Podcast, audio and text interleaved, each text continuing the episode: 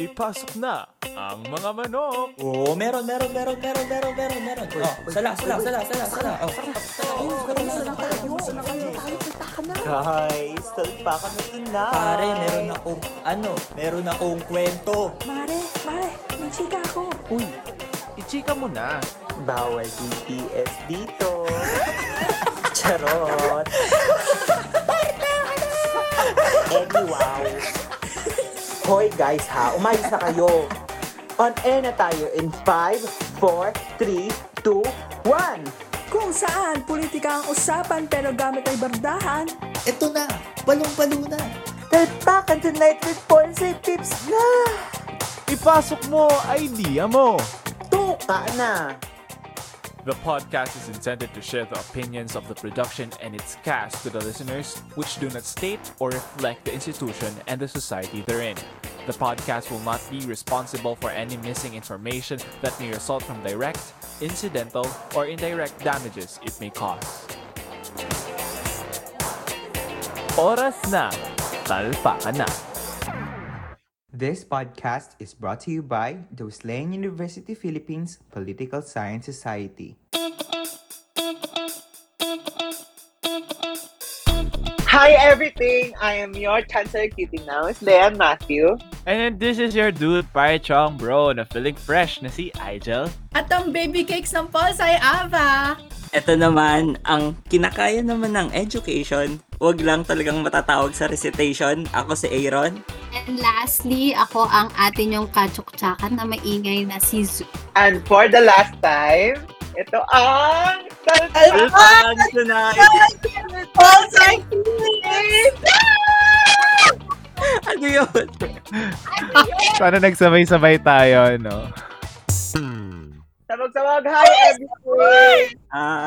Hi, everything! Oh my God! How have you guys been? It's been a long time without you, my friend. Hindi na ako marunong. Oh my God! Ang kapalaman ng mukha natin, 2 episodes pa lang naman tayo. 3rd pa lang to. Akala mo ang gagaling na natin. Oh my God, naging permanent member na din po. Ito nga pala guys, naging permanent member na natin si Ate Lou. Kasi last episode na. Oh gosh, ganun pala yung bastingan doon. May permanent seat na siya sa ating, sa ating team. And yun nga, okay, before we start our, nakakapagdamdamin at nakakaiyak na final 2 episodes, right? Final 2-part episode. Magkamustahan muna tayo kasi matagal tayong nagkawalaan. Pero hindi nagkita and hindi nakapag-approach because of our busy schedules. Ngayon lang, dahil tapos ay send. Anyways, tayo. Simulan na siguro sa'yo, Kuya Igel. Kamusta ka? How have you been in the last episode? Eto, stress. And hindi ko alam yung nangyayari. Hindi ko rin alam kung may na-retain ba yung utak ko sa mga lessons and things like that. Pero ayun, medyo masakit pa rin ang puso at damdamin dahil sa nakaraang eleksyon.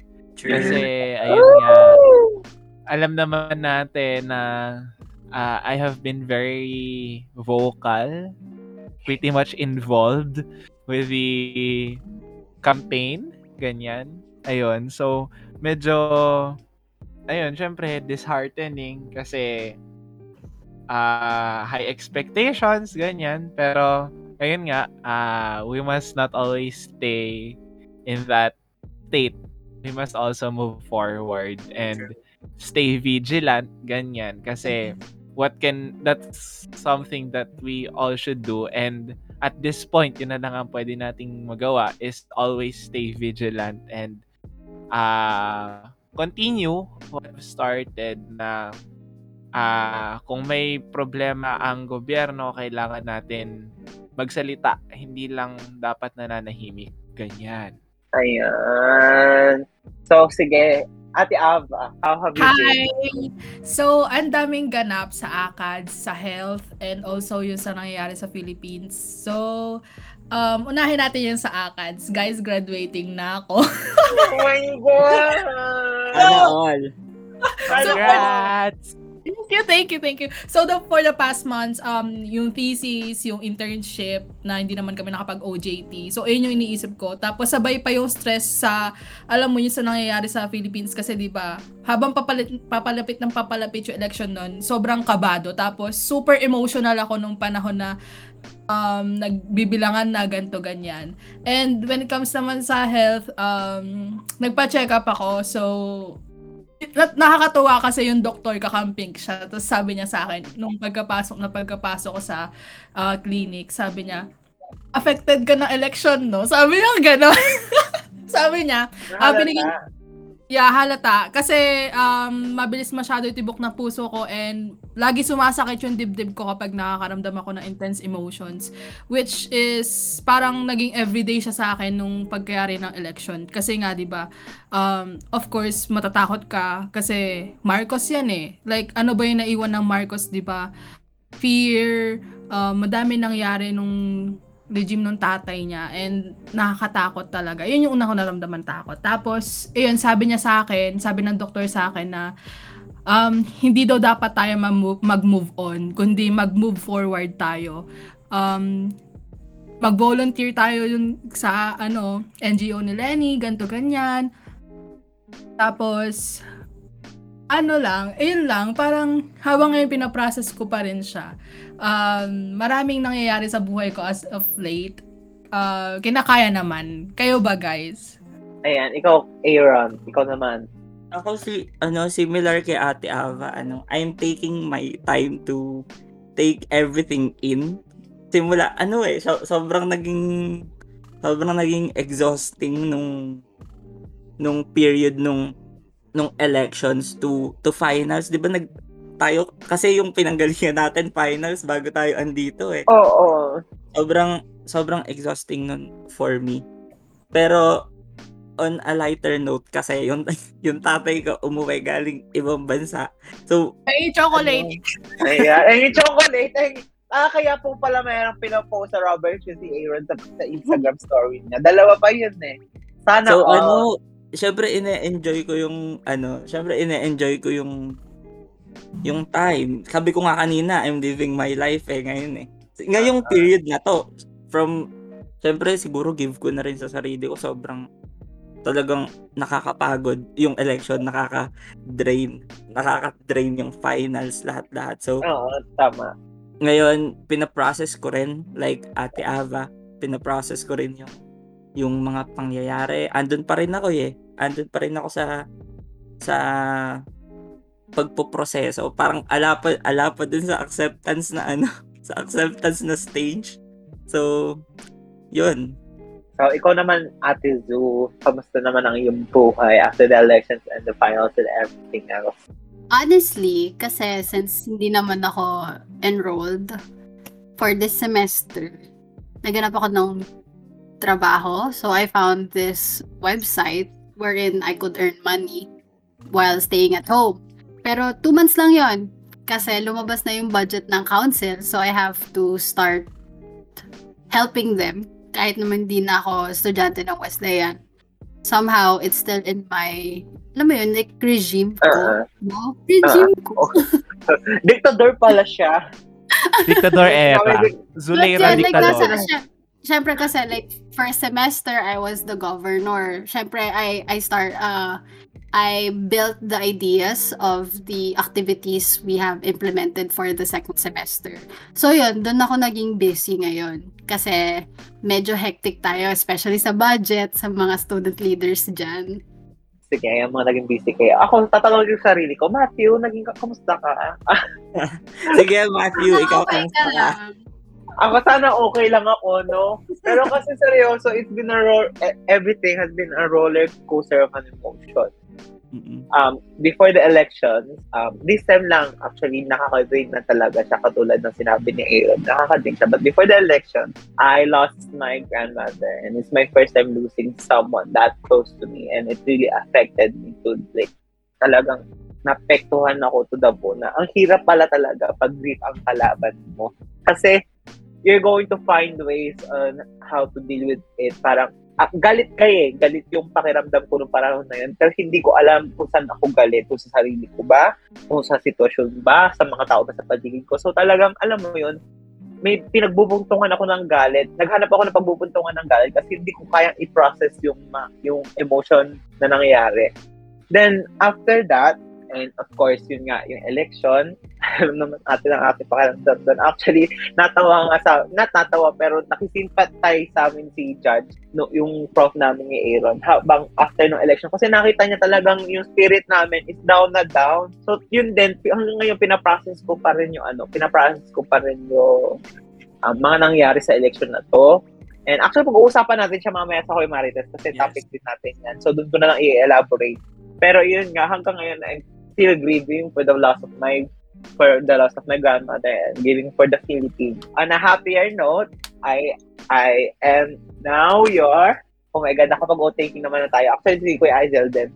I am now your secretary for the school year, academic year 2022-2023 for the Student Supreme Council ng Wesleyan. So, mapapalitan na yung title ko. Hindi nun siya Chancellor of Duty. Secretary na siya. So, isa yun sa nagbigay ng ano ko. Congrats din kay Kuya Isaac kasi he's now the PIO, right? PRO pala. PIO na ako, yeah. PRO, yes. So magkasama na naman kami ni Kuya Isaac sa SSC.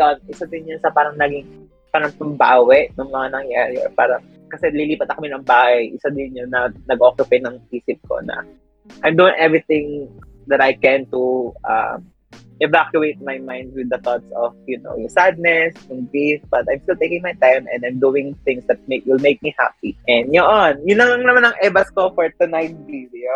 So, ayun, nagkamustahan na tayo and short intro lang to sa ating dalawang episode. Now, we're actually filming a 2-part farewell episode as I have said or mentioned kanina. And sana makinig kayo kasi talagang ibubuhos namin dito yung everything and everything that we have and everything that we can do to make this enjoyable. So, ayan guys, stay tuned. Sana magustuhan nyo yung next segment natin na which is yung Hoy Marites. So, kita-kita lang doon. Bye! Bye!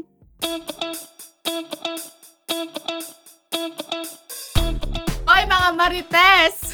Ready na ba kayo? Oh my God. Ang heavy nito para sa ating mga camping. Mga Marites, narinig nyo ba? Ano? Ang BBM elections. Ang sakit nyo! Ang sakit! Ayoko na. Okay, exit na ako. Bye-bye. Dito na nagtatapos ang ating era. So, ayan. Mag-proceed tayo sa mga kaemehan natin. So, what did you feel prior to the elections? Meron ba kayong high hopes na mananalo si mga bet natin, ganyan, si Leni, ganun? Anong naramdaman nyo? Wink, wink. Ano? Leni, wink, wink. Ako kasi, ayun, para sa akin kasi, di ba, parang ang pangit ng pagkakasabi.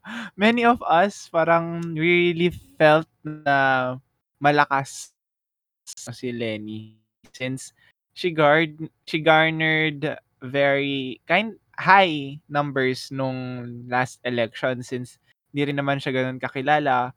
So in that theory, 'di ba, in that logic, parang she cannot lose a vote kasi ginalingan naman niya.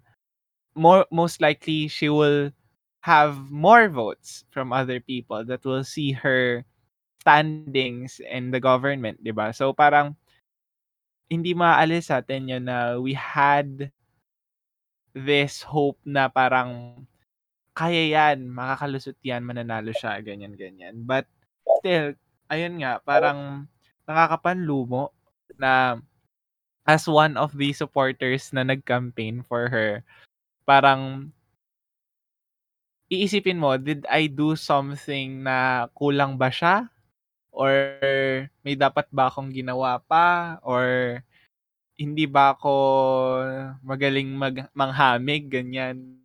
Something like that. So parang, ayun nga, feeling ko talaga, as we have talked about kanina sa intro, di ba? Parang, iniisip mo kung nasa grieving stage pa rin tayo and not everyone is still accepting na yan na yung resulta. Kasi nga, feeling talaga natin, di ba, na may something ganyan, na may nangyari na dayaan, ganyan. Hindi mawawala sa isip natin yan since nakita naman natin yung dami ng issues, conflicts, ganyan.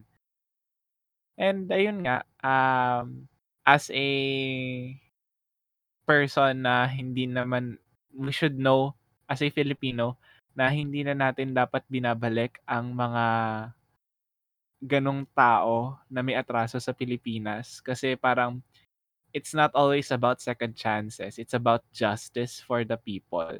So parang it feels like we have failed those people who disappeared and died during the ML era of our Philippines. Ganyan. Ayun. Ako, wala to, hindi ko na-consider na yung turnout ng elections magiging ganito. Kasi prior to the elections, I really had high hopes for my candidate. Sinasabi ko pa sa sarili ko and to the people around me na parang magla-landslide victory to, sabi ko. Sana mag-landslide victory, sabi ko, para wala na lang masabi yung ibang tao. I voted for Leni. And from the campaigns and rallies, for me, talagang consistent yung attendees, plus pa yung sobrang daming public figures na nag-show ng support. I mean, it's not enough na yun lang yung dapat pagbasehan. Yung pinopoint out ko dito was the intensity nung campaign, that it made me so hopeful na mananalo siya. Tapos yung mga iba ko ding family members, last minute nag-switch. So, yun, to answer the question, yes, I really had high hopes for Leni. At hanggang ngayon, nasasayangan ako. Ikaw ba, Matthew? What I felt prior to the elections, katulad na din na nasabi niyo, kasi we saw naman yung krusada para maiupo si Leni at si Kiku sa Malacanang for their position, respected positions. I really had high hope na mananalo si Leni. Or if man lang, sana kahit papano, hindi blatant yung kasi mamaya matatanong din naman yan. Parang hindi i-blatant yung, ayokong mag-put words into, pero in my perspective lang naman, for me, I felt like mindaya ang nangyari. Napaka-blatant nung nangyari. But before the elections, I really had high hopes kasi parang magiging optimistic kayo eh. Kasi super parang, hopeful yung buong campaign. Oo, buong kampanya kasi ni Leni. Napaka-hopeful. So, magkakaroon ka ng Actually, bumoboto ako. Nakapila ako. Alam niyo naman ako, kilala niyo naman ako sa kaartihan ko sa buhay, di ba?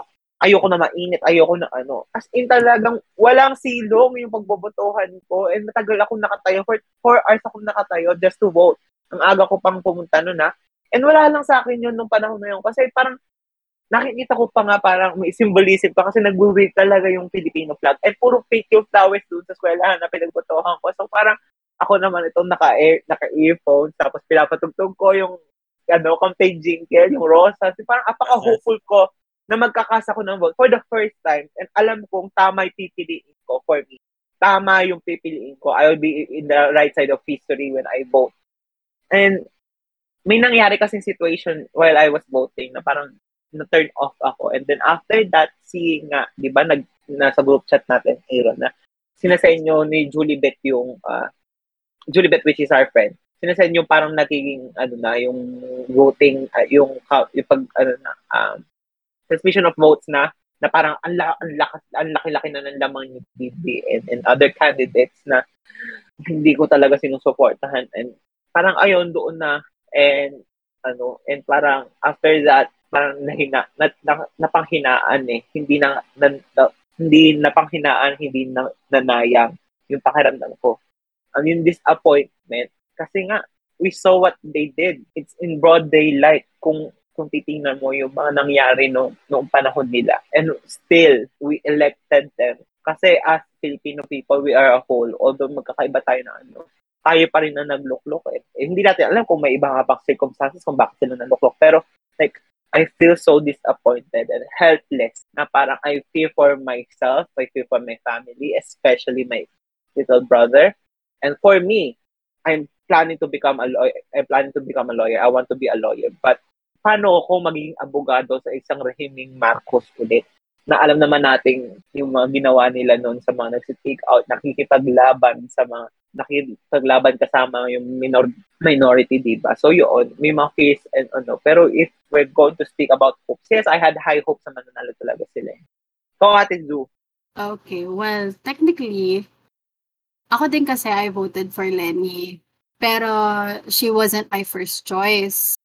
But however, kasi, di ba nga, seeing as the public have ang pangat nung term, pero sila yung dalawang presidentiables na talagang maingay ang voice. And technically, isang influence kasi dapat na yung figure as a president, dapat maingay yung pangalan. And sila yung dalawa talaga. Technically sad kasi we both know na yung capabilities ni Leni is different from those we used to have or from the president that we have now. Technically, kasi syempre, that's my opinion. But I already, alam mo yun, expected ko na siya yung mananalo knowing, ang pangit na sabihin, Filipinos to be, ganon.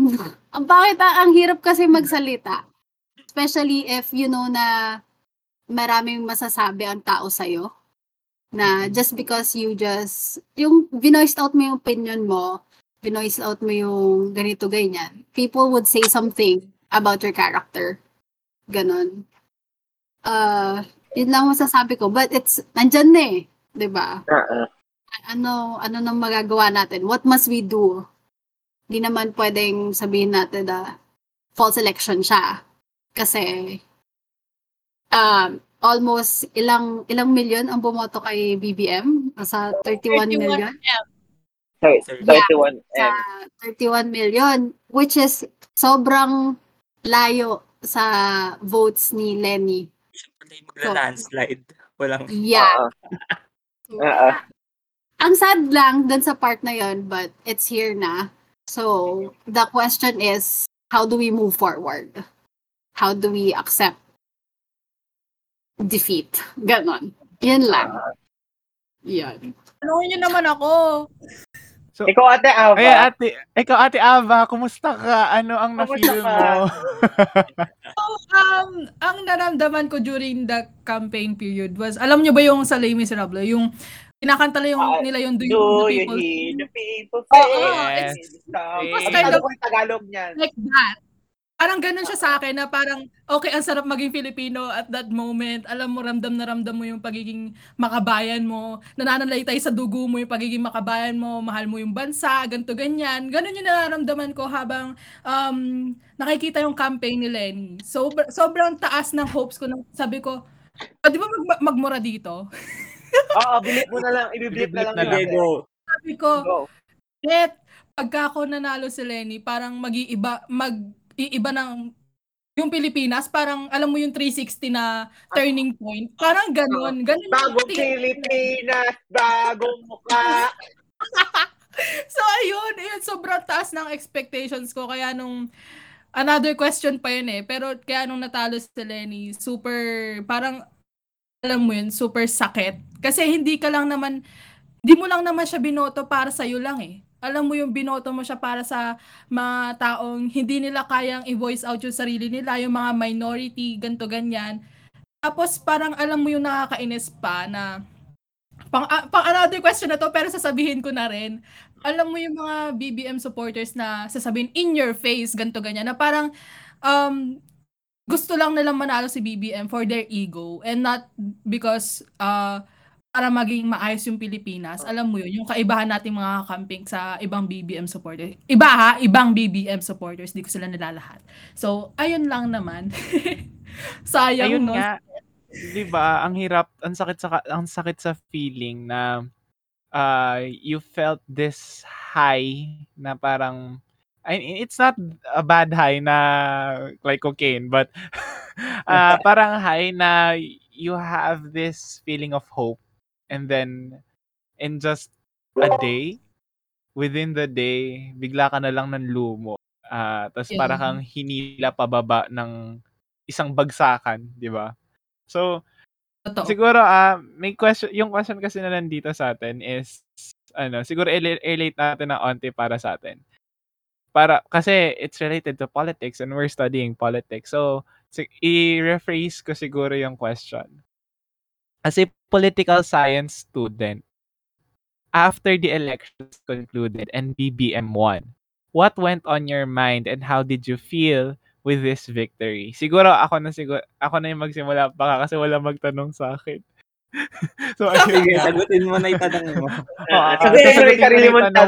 Kasi baka wala magtanong din sa akin, ganyan. Pero ayun nga, for me as a political science student, no, pinag-aaralan natin yung politics na yan, pinag-aaralan natin yung mga types of leaders and things like that. And hearing how they picture Machiavellian is, they picture this negative connotations for a dictator leadership ng ganyan. Yung mga alam naman natin na negative traits ng isang ruler is ginagawa nila ng positive.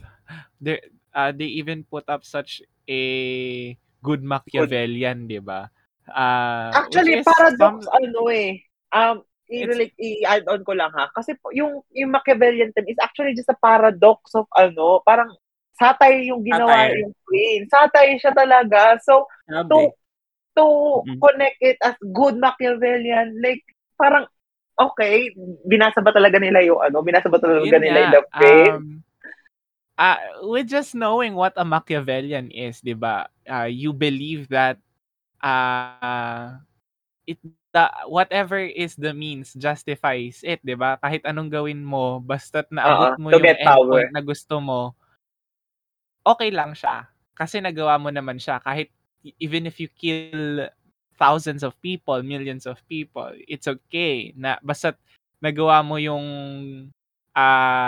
concept or yung idea mo. Ganyan. Ganyan siya. So, to put it in a good perspective, is very...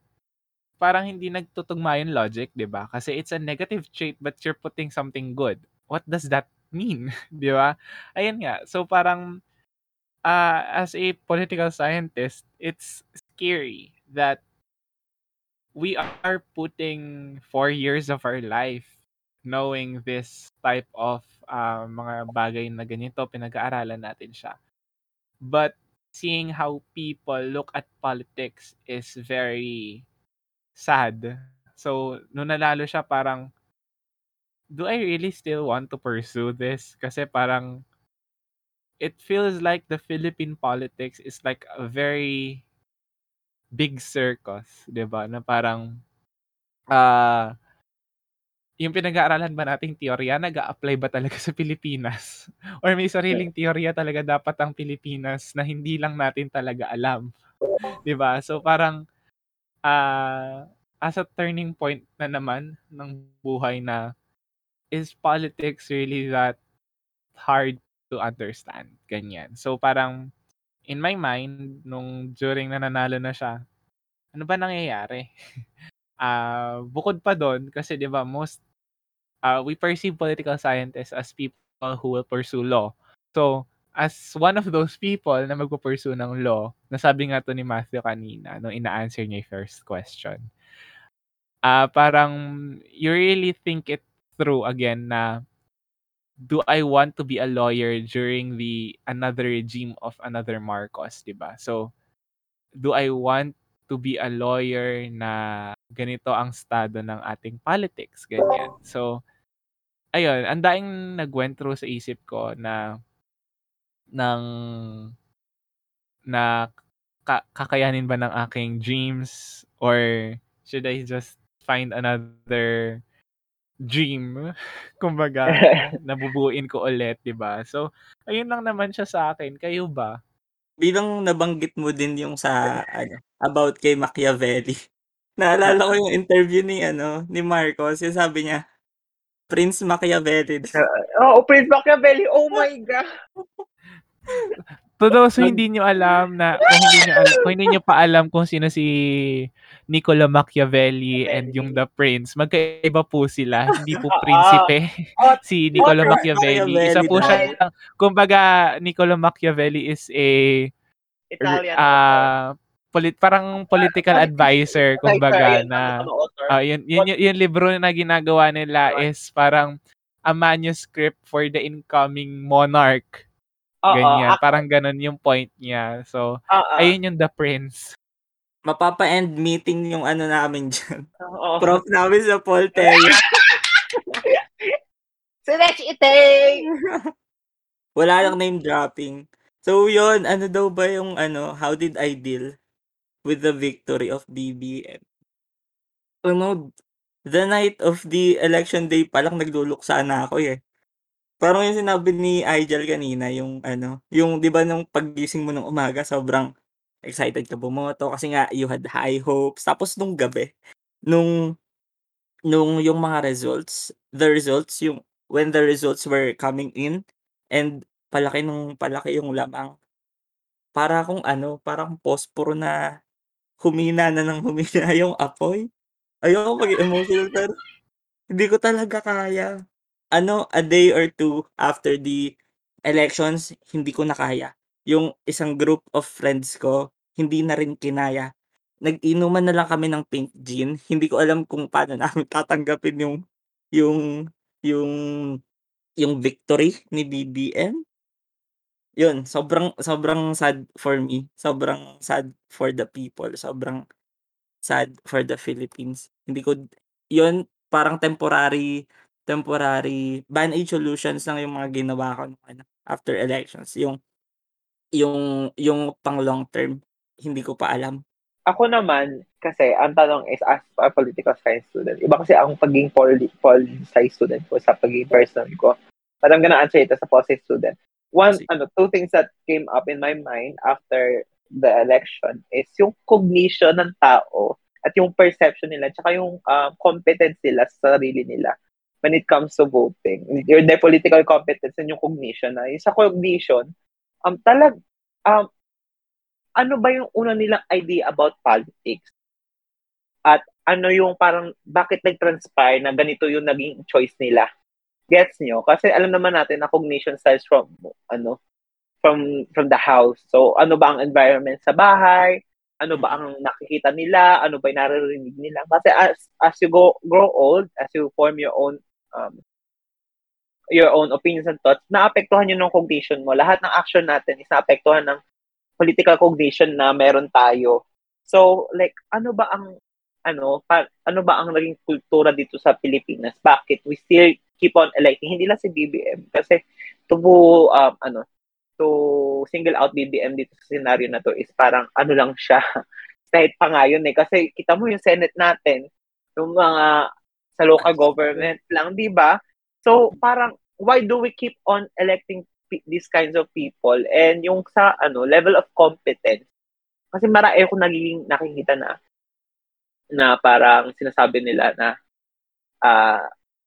kaya ayaw daw nilang kumoment, ayaw daw nilang bumoto kasi ayaw nila makialam sa wala naman daw din nangyayari, ala rin naman daw mangyayari kung bumoto sila. Like, di nila pinapahalagahan yung boto nila. So, gaano ba kataas ang self-competence ng mga Pilipino habang bumoboto sila? Yun ang naisip ko as a policy student. But for me personally, ang hirap niyang i-process talaga, especially na nakikita mo yung mga nangyayari. Ang daming nag-anomalies, ang daming nagreklamo, ang daming nag-surface na mga na evidence na talaga may pakiblip na lang to, may panggawa nangyari sa election na to. Kaya how can you accept this when you know that it has been rigged all along from the start? So paano kung i-accept 'yon, di ba? FYI po, again, isingit ko lang, our opinion doesn't reflect the opinion of our institution and the people that is in the institution, kasi alam nyo naman na friendship. Hindi talaga namin nirepresenta kasi you know naman. hindi ko talaga, like, how can you accept something na alam mo naman na hindi totoo? Parang siya, alam mo yung kino-convince mo yung sarili mo, nagkakaroon ka ng delusyon na hindi to totoo, pagising ko, okay na lahat, nanalo, yung binoto ko, alam mo yun, nag-withdraw ako on stage na yun. Na-witness ko lahat yan kay Matthew. Bigla yung tumatawag sa group. Iiyak lang siya agad. Oh, delusyon talaga ako sa mga nangyayari. Kinukumbis ko sarili ko na pagkagising ko, ito na mangyayari. Ito na, mababaliktad yung resulta. Like, magkakaroon pa ng pag-asa. Then, yun nga, as time moves on, tas nakita mo, alam mo, isa pa, last na to, yung pinakamasakit sa akin is yung kay Chel Diokno. Kasi like, aminado naman natin na yung, deserve naman niya talaga manalo nung paman. Pero his campaign kasi, isa siya sa pinakamaingay na pangalan for the senatorial slate ni Leni. So, imposibleng si Risa lang nakapasok if we're going to look at it statistically. Sa attendees, andai talagang, kahit nga may mga BBM supporters, other supporters, hindi lang si BBM, other supporters from other candidates. Gusto nila si Chel Diokno kasi minakikitaan silang galing kay Chel Diokno, tapos hindi man lang nanalo ng seat. Like, yun, dun din talaga ako parang pinaka-naglok sa. Sige, kayo naman. Ako na muna. Makahuli na naman ako eh. So, wala naman ako ever sa political science student kasi ang hirap maging unbiased sa panahon na to. Kasi di ba sa political science student, dapat wala kang bias. You should see it as isang direction lang. Yun, parang nasad din ako. Like, ano bang problema sa politics natin? Is it about how educated the people are? Or dahil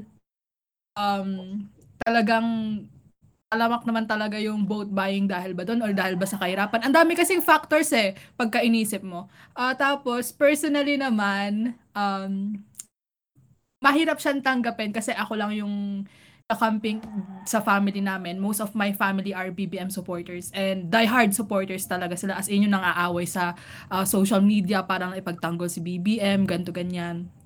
And I remember chatting my tita who is a BBM supporter na sabi ko, Tita, sino yung mga senatorial slate mo? Yung biboto mo sa senator. Tapos, of course, straight siya dun sa mga senator nila BBM, ganyan. Tapos binigyan pa ako ng list, sabi ko, baka naman pwede nyo i-consider sila Chel Diokno, ganito, ganyan.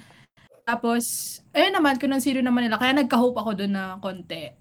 Tapos, kasi alam mo yun, yung walang nakakaintindi sa'yo. Kasi, ikaw you take it to the heart na parang nawalan ka na ng pag-asa na umayos yung Pilipinas, na magkaroon ng agarang action kapag merong sakuna, tapos may mga concrete plans. Yun kasi hinahanap mo Ang sakit lang, tapos ang hirap kasi walang nakakaintindi sa'yo kasi ikaw lang nga yung kakamping sa family mo, tapos ang sasabihin lang nila sa'yo, huwag mong damdamin, ganto ganyan. Kasi ako feeling ko nawalan ako ng pag-asa kasi di ba okay, sabihin natin nasa sa tao yung kapalaran, pero kasi for me 50-50 yan paano pagka walang opportunities, kahit kayod ka ng kayod, wala naman maayos opportunities or wala naman law na nagsusupport sa'yo na maging maayos ka. For me, 50-50 sa government, 50 sa tao, ganito, ganyan.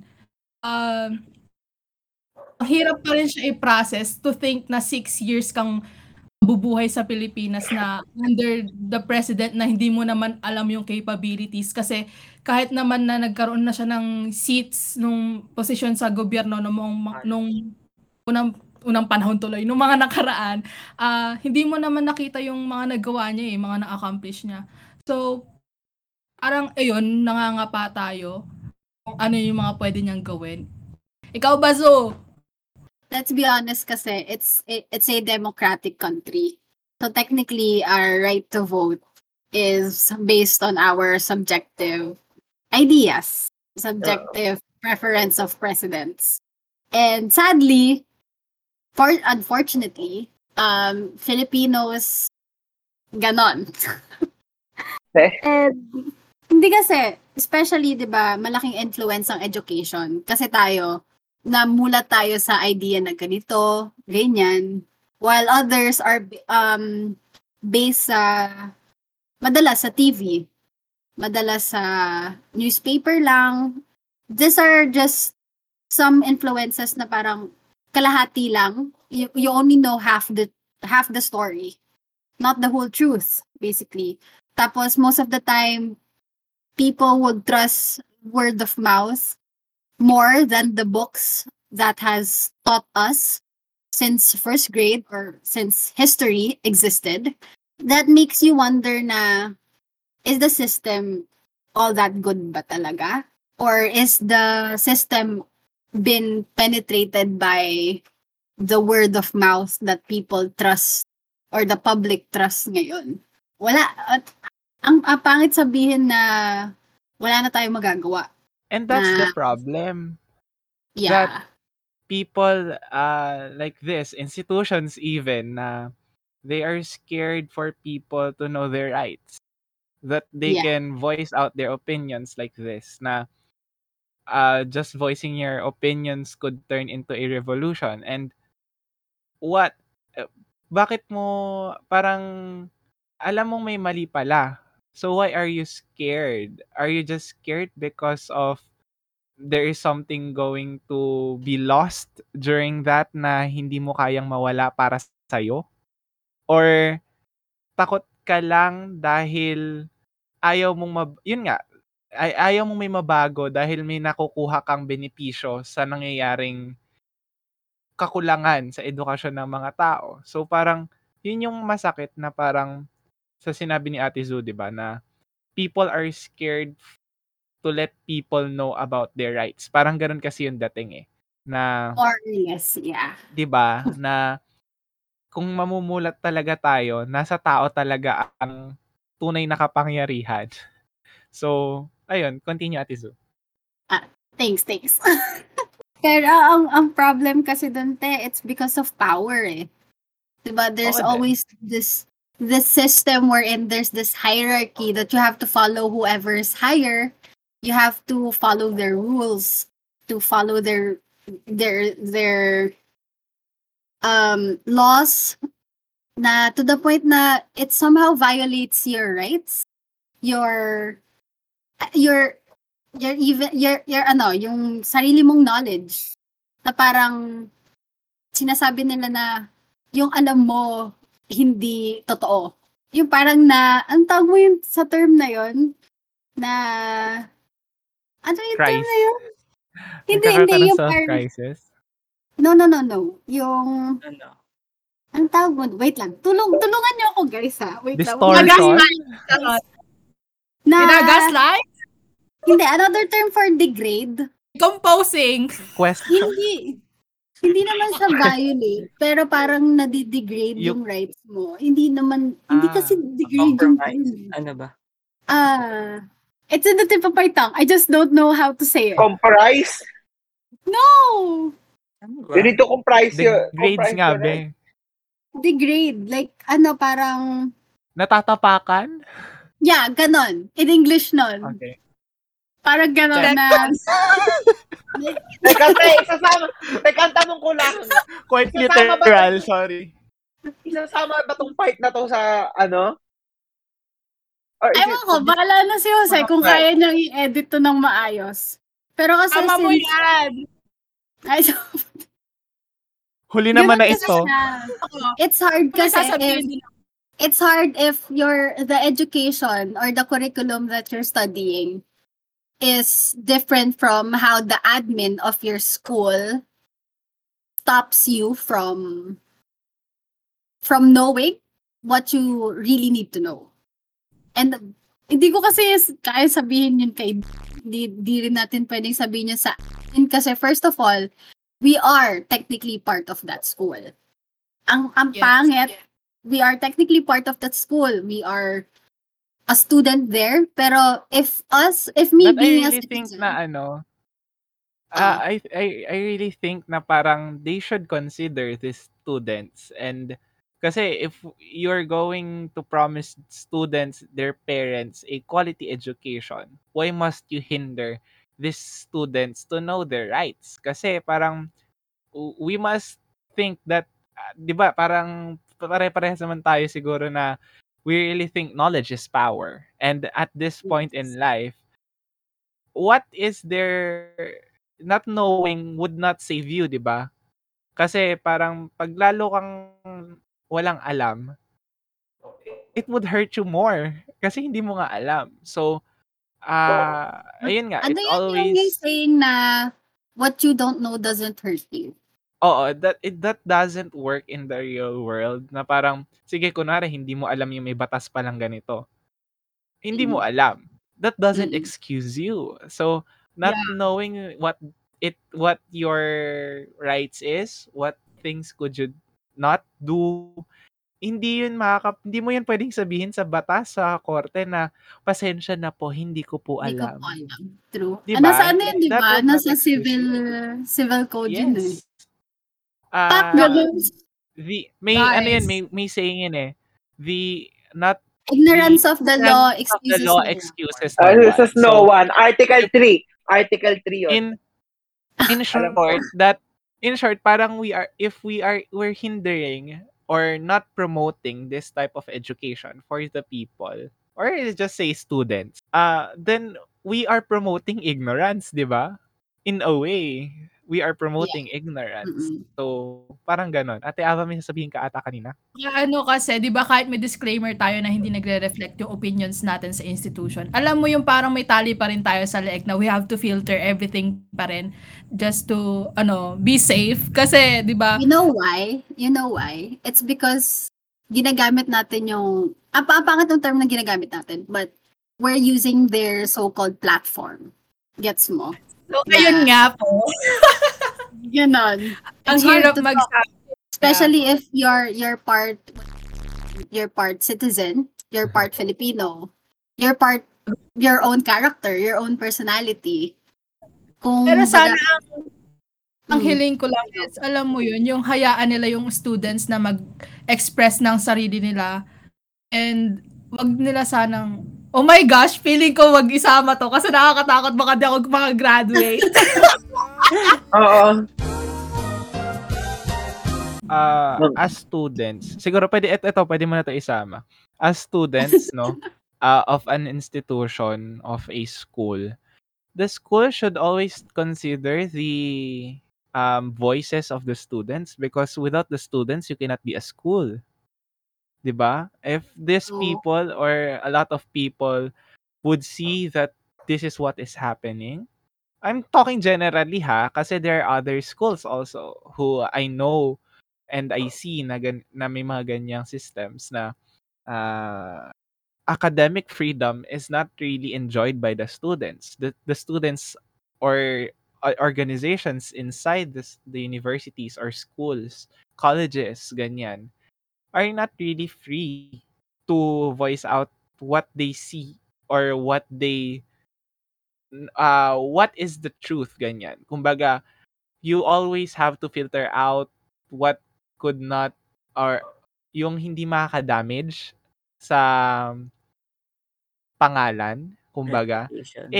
Parang we should all should parang free to enjoy our academic freedom na we can write whatever we want with our platform that we have, kasi that is the truth. And what we should ina-advocate natin lagi yan, the truth will set you free, di ba? Kaya nga lagi tayo kapag may kasalanan tayo sa loob ng schools natin, for example, may nagnakaw, ganyan, umamin ka na, the truth will set you free, ganyan. Aminin mo. But when it comes to reporting truth or spreading truth and truthful information, we cannot do it, di ba? So, it's hard. It contradicts. Di ba? Mm-hmm. Ayun, ganun naman siya. Bakit? Bakit, Jonas? Ayan. Ang tanong, seeing there's loads of reported anomalies during the election, do you consider its result valid or failure of elections? Ayan. Bas na kayo, ako. Go! Sige, ako na ulit mauuna. Lagi na lang ako nauna. Pero anyways, ayun nga. As I have a lot of friends na aktivista, ayan. So, nakita ko rin naman na there is questionable things during the elections na hindi pinapansin ng COMELEC. First is, laganap ang vote buying, but they did not investigate about it, especially nung nagpunta nga dito si BBM. And then, ang nagtok ng fall is si Gov, saying that it's an ayuda, no? So, andaing excuses at this time of pandemic na pag nagpamigay ng pera ang politiko, ayuda siya. Ayuda. 'Di ba? So parang may lusot talaga sila. So let's give it to them. Pangalawa, nagsalita si Larry Gadon na umamin siya that there was someone na nag-hold ng may power, kakayahan na magpanalo ng kandidato, no? Makapasok sa 12 na seating ng senators for Magic ilang 12. Milyon, 'di ba? For ilang milyon. But harap-harapan niya nang inamin na may ganitong nangyari, but there was no investigation about it, 'di ba? That's very questionable. And then number 3 is during the election, there are parang yung ginagamit nating machines. From the time we started using this type of vote counting machines, imbes na kumaunti ang nasisirang VCM, this year is the highest number of nasisirang voting machine, ano? But kahit nasira siya, nakita natin bakit parang ang bilis ng pagbalik ng data. So that's very questionable, and they tried to explain it, pero syempre paniniwalaan ng karamihan dahil karamihan naman sa totoo din naman, baka hindi lang natin alam na kaya talagang paabutin ng ganito kalaki. Pero it's very questionable that na hindi given the timing. Oo din, yung timing na yan. And also yung nakikita natin na parang harap-harapan na dinadaya na tayo, tinatanong question, pero walang ibinibigay na maayos na sagot ang COMELEC. So talagang madaing youth groups, madaing activists na kine-question ang turnout ng ating election. And I too question the election, and I really think it's a fraud election na kasi questionable siya in terms of what happened na ang bilis ng turnout, pero ang daing nasira, and also yung vote buying outside the poll centers, and also before, nakita natin yan na talagang nagbibigayan talaga sila, nagbibigayan talagang nagaganap, but there's no proper investigation about it. And also, unang-una pala talaga, ito ang pinaka-questionable. Alam ng COMELEC that Bongbong is a convicted tax evader. Pero hinayaan siyang tumakbo pa rin. Pero dahil, di ba, may mga nag-submit ng i-disqualify siya dahil nga merong ganon. The day after the election pa, ilalabas yung verdict. So that's very questionable din na alam naman natin yung qualifications and requirements of people running for president or any government offices, 'di ba? Alam naman natin 'yan. Pero hinayaan pa rin siya ng ating government or ng Commission on Elections na tumakbo. So that one is really fraudulent na agad and should be really a failure of elections kasi nga questionable na siya from the very start. And ayun nga, nakikita natin na madaing tao na hindi kinikilala ang Marcos Duterte bilang administrasyon, susunod na administrasyon dahil nga dito. Pero, ang sa akin na lang siguro for now is we really need to stay vigilant because we know what the Dutertes can do, what the Marcoses can do. And also, ngayon pa lang na hindi pa sila nakakaupo, nakikita na natin yung hirap ng bawat Pilipino sa tumataas na presyo ng bilihin, tumataas na presyo ng gas, and also a lot of injustices are being done, especially while filming this podcast. Alalaya pa lang ng Tinang 83. So, ito yung mga volunteers ng mga magsasaka na binigay naman talaga sa mga magsasaka yung lupa na pwede na nilang sakahin, pero hinuli pa rin sila. So, at this time na na-foresee na natin ng shortage ng pagkain sa loob ng Pilipinas ay very inhumane and injustice talaga to na hinuhuli ang mga taong nagdadala ng pagkain sa ating hapagkainan. So, I really see and hoping for the best for all the Filipinos. And hopefully, the bare minimum will be done. Kahit bare minimum na lang. So, ayun. Yun naman yun sa akin. So, I really think that it's a fraudulent election. I would like to put emphasis lang dun sa defected VCMs. Nakakaano talaga siya kasi COMELEC, you had 3 years to prepare for another election. You had 6 years to prepare for an executive election. Tapos, ganun pa rin. Kaya, feeling ko yung pagluluksa ko dito sa resulta ng election, hindi siya magiging sobra-sobra kung naging malinis lang yung election. That's true. Saka dagdag ko lang, napansin nyo ba yung pinagpapasukan natin ng receipts? Parang madali siya makuha eh. Diba before, protected metal yun dati before? Mm-hmm. Like super protected. Alam mo yun, yung natatakot ka kasi yung vote mo hindi safe. Yun. Parang lang din ba sa inyo? Yung parang box lang na karton? Oo. Tapos ang laki-laki ng butas. Lang pala. Laki pa ng butas, pwede siyang tanggalan ng laman. Box ng sesame. Amen. Napakalala. Diba? Parang alam mo yung parang in-orchestrate nila lahat to para lang manalo si Marcos. Yun yung parang add ko lang. Meron akong sitwasyon, I don't know. Friend ko sa Facebook pero I don't know if nakita niya na. Bakit ako parang nagdududa talaga na parang hindi valid to.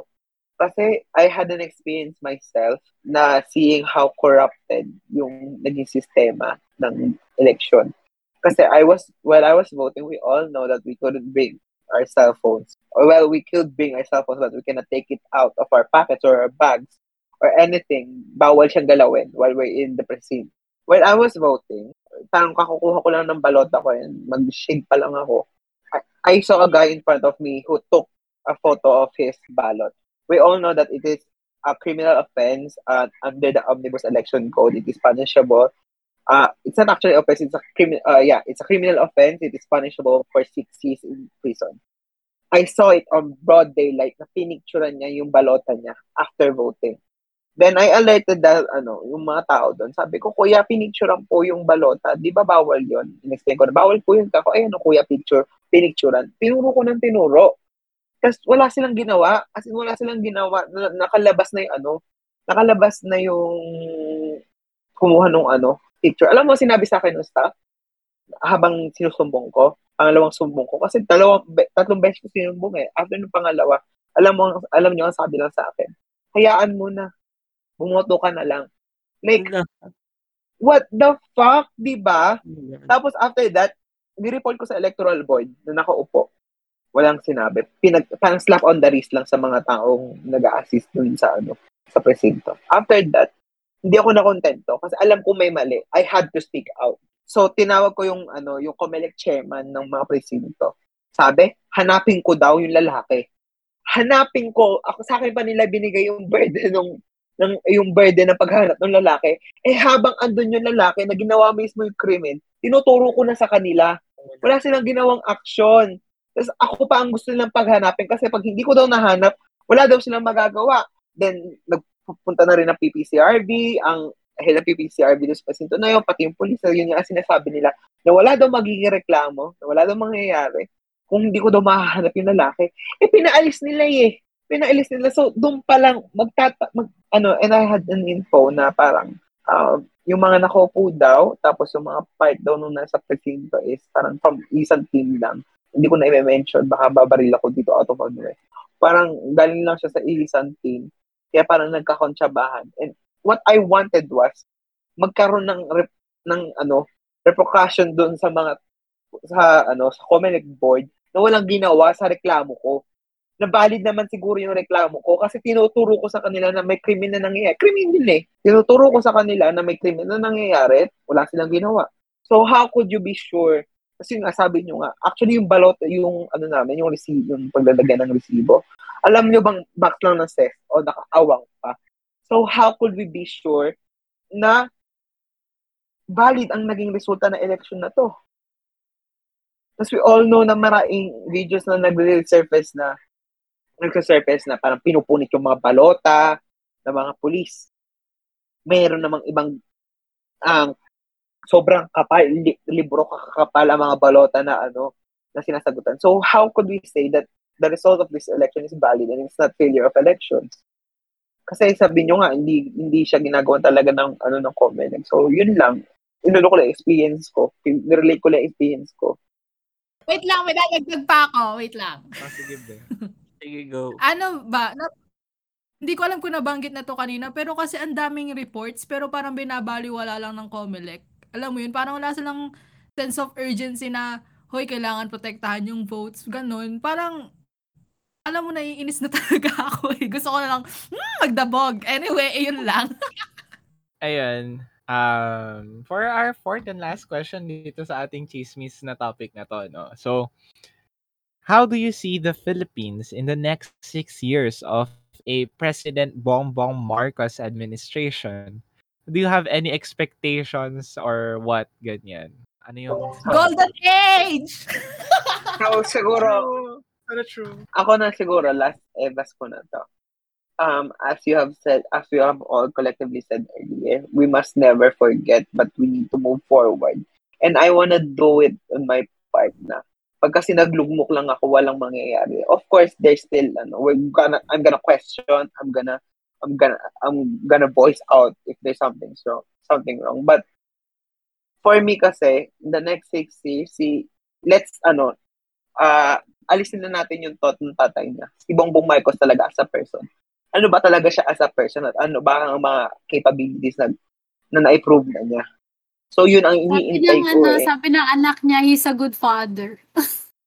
Like, sabi ng asawa niya, he's handsome.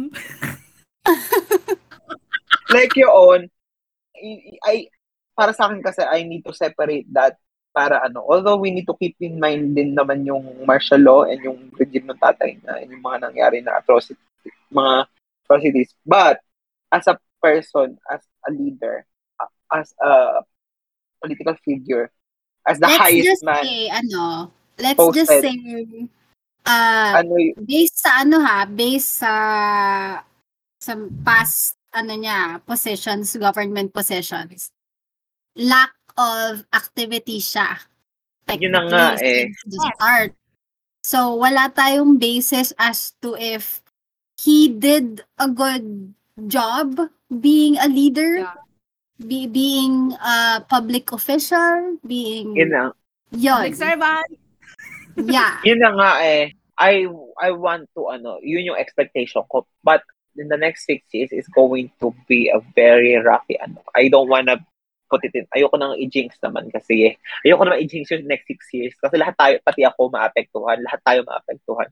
So, kung mapaprove nila na mali yung mga assumptions natin at yung mga yung sinasabi natin kay Bongbong, hindi great. I'm wrong. I want what's best for the Philippines. Like, so, alam niyo yung sinasabi nila na okay, like maybe, let's say na yun sa 6 years is may nagawa si Bongbong in a sense na he proved himself. Uh-uh. Probably I won't regret not, I will accept defeat. Pero if yung 6 years na yun is walang kwenta, like, it's either it got worse or naging stagnant lang, I would totally feel sad. Kasi sayang ang 6 years ko. If ganun talaga ang bigay result. basically, yun lang yung thought ko. Thank you, Ate Zu. So, kayo naman. Swerte nung mga pwedeng umalis sa Pilipinas. Alam mo yun, yung pag hindi na okay yung Philippines, swerte nila, ganun. Pero, kayo kayo ba? Dagdag ko na lang siguro sa sinabi ni Matthew na na we don't really wish for the government or for the administration to be what we expect. Kasi, ayun nga, tama si Matthew na we are all going to be affected by this, especially those people na nasa laylayan. And those people will have it the worst kasi sila yung talagang nasa laylayan na nga sila. Syempre sila yung pinaka-maapektuhan dito. And ayun nga, parang as I have always said, stay vigilant. But also, when we move forward, we must never forget. Kasi, hindi na, gaya nga na sinabi ko, siguro nasabi ko na to in the past episodes, hindi na applicable si never again because it already happened. And it is happening. We must never forget kasi once we forget, yun nga, di ba, kasabihan din yun those who forget are doomed to repeat it, di ba? So, tayong mga hindi man natin naabutan, hindi man natin na-experience yung mga injustices na to even before this administration, even back to the administration of his father, we must never forget kasi gaya ng mangyayari, we foresee historical hindi revisionism kasi actually tama ang mag-revise ng history kasi when we revise history it's from historians. Yes, we correct it. But it's historical distortion. Ang nangyayari is historical distortion. So i-correct natin to pero ayun, we foresee historical distortion na magiging laganap ito na ipapakita nila na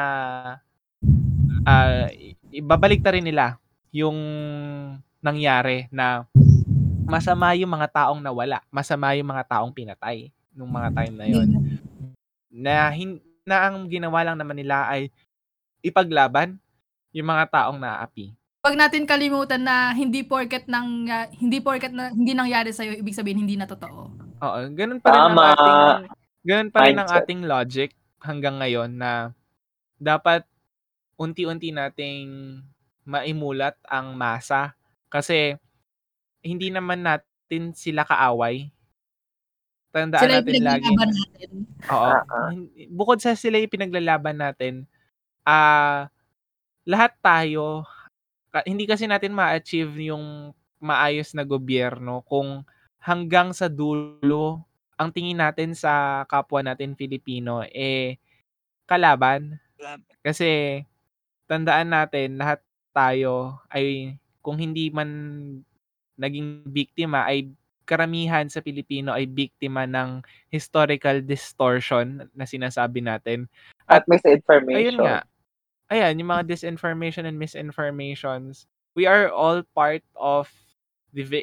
victims of this people who uses this strategy, no? Na ganito yung ginagawa nila to be in power. And napapag-aralan din naman natin to as political scientists na there are really people who are capable to do such lengths. Kasi napakalaking bagay ng power. Political science is the study of power naman talaga, di ba? So, naiintindihan natin kung bakit ang daming tao ang kayang gumawa ng ganito. And by hook or by crook, they would want to strive for power. And tandaan natin, ang tunay na kapangyarihan ay wala sa kanila. Nasa tao. It's already it's in the Constitution. It's in the Philippine Constitution. It's in the Philippine Constitution that the power resides in the people. So, tama yung sabi ni Matthew, makibaka, huwag matakot. Kasi dapat ang tunay na matakot ay yung mga nakaupo. Kasi kung hindi sila nagsisilbi, naniningil ang tao. True. Yes. Imagine kung kung alam lang ng mga tao yung ano nila, yung rights nila, imagine how powerful we can be. Tama. Oh my God, ang bigat na napag-usapan natin ngayon. Anyway, sa pagkakaitas pa rin naman tayo. Oh my God, andyan pa ba kayo? Mag-refresher nga tayo, okay? Mag-fit check. Be, ang haba na natin, be.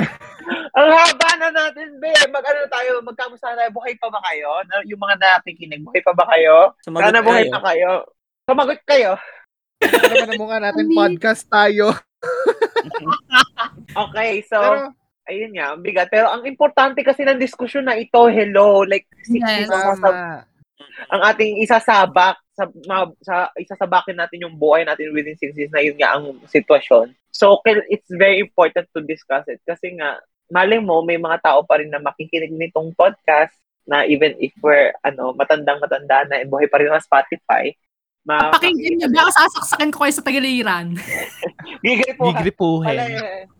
Pero hindi, yun nga. Malay mo, may random na makapakinig nito and meron pa rin silang doubts, may mga certain doubts pa rin sila. May questions pa sila na need na ma-answer na sa atin pala sila makakuha ng answer. So, this is very important naman. So, eto, next sa pag-usapan natin, alam ko, it's very important, it's very relevant, and it will always stay relevant. So, go! Happy Pride Month, mga akla! Mga bading! Bayot! Bader! Alam nyo ba yung sinabi ni Mami Johnny? Alam nyo ba yung sinasabi ni Mami Jonisha? Mga bading! Mga bayot! Mga nagpipil! Tama! Correct! Happy Pride! Ayun, happy pride. Yes! Be who you are for your pride. When this way, Matthew, sample naman. Anyways, okay. Go. No matter by whites. Basta yun. No matter gay straight. No matter gay straight or bi. I'm on the right. I'm on the right track, baby. I was born to survive. No matter. Yes! Or baby. Okay, sige, go. Ayan, mga ka-RuPaul's Drag Race na, charo. Ayan, happy Pride. Happy Pride. Pride. Be who you are for your pride. Alam nyo ba yun sa TikTok? Hindi. Ano ba yan? Mga ano. Sige, go. So, ayan na nga, pride na natin, no? Ayan, mga matataas na pride. Charot, hindi yun. Pero, eto na, ang protesta ng mga bading, mga akla, mga badet, mga kung ano-ano pang tawag natin dyan, mga bimi, ayan. Eto na yung buwan kung saan sineselebrate natin ang ating kabaklaan. Yeah! So, mga ka-LGBTQIA+ members or community natin dyan. And also, syempre, sa mga allies natin dyan, isang malaking at yakap sa inyong lahat. Kasi sa panahon na ito, alam kong karamihan sa atin ay mga masakit ang loob. Kasi alam naman natin na radikal ang magmahal, pero mas masarap manakal. Ayun nga. Mas masarap manakal. Pero ayun nga, eto na, malapit na ang mga pride protests natin. Ayan. So, very, very timely tayo, di ba, mga Mars? So, isa na siguro natin. Oo, rekta na. Rekta na natin. Kasi, eto, since very related din naman to kahit papano dun sa ating first chika, no, Ate Ava. What is the future of the LGBTQIA+ under Bongbong Marcos? So, medyo mabigat pa rin yung number one question.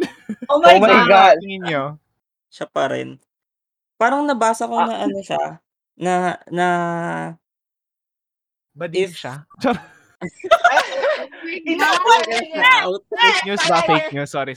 Oh my God! What if badin si Bongbong Marcos? Do we claim him? Oh, no. Ousted po agad. Yeah. Hoy, hindi. Yung sabi niya, parang may nabasa ako somewhere na pag daw nagpasa yung Congress na inaaprubahan yung same-sex union, aanuhan naman daw niya. Pipirmahan daw ni Bongbong. Good for him. Good for him. Bare minimum. Ganun lang. As he should. It's his job. Ano gusto niya? Chocolate, flowers, pabanda? No, it's bare his minimum job. Bare minimum. Yeah. It's his job. It's alright! Oh, okay. Sige. The question is, what is the future of the LGBTQ+ community under the BBM? As a queer person myself, siguro, i-relate ko na lang din sa nabot ko na kung ano yung nakikita ko the next in space. Kasi hindi ko pa siya ganun kagamay totally kung ano ba talaga ang sentiments niya sa LGBTQ community. But the thing is, yung pagiging political kasi, kaparte, if you're out and if you're proud, it's political. It's a political statement.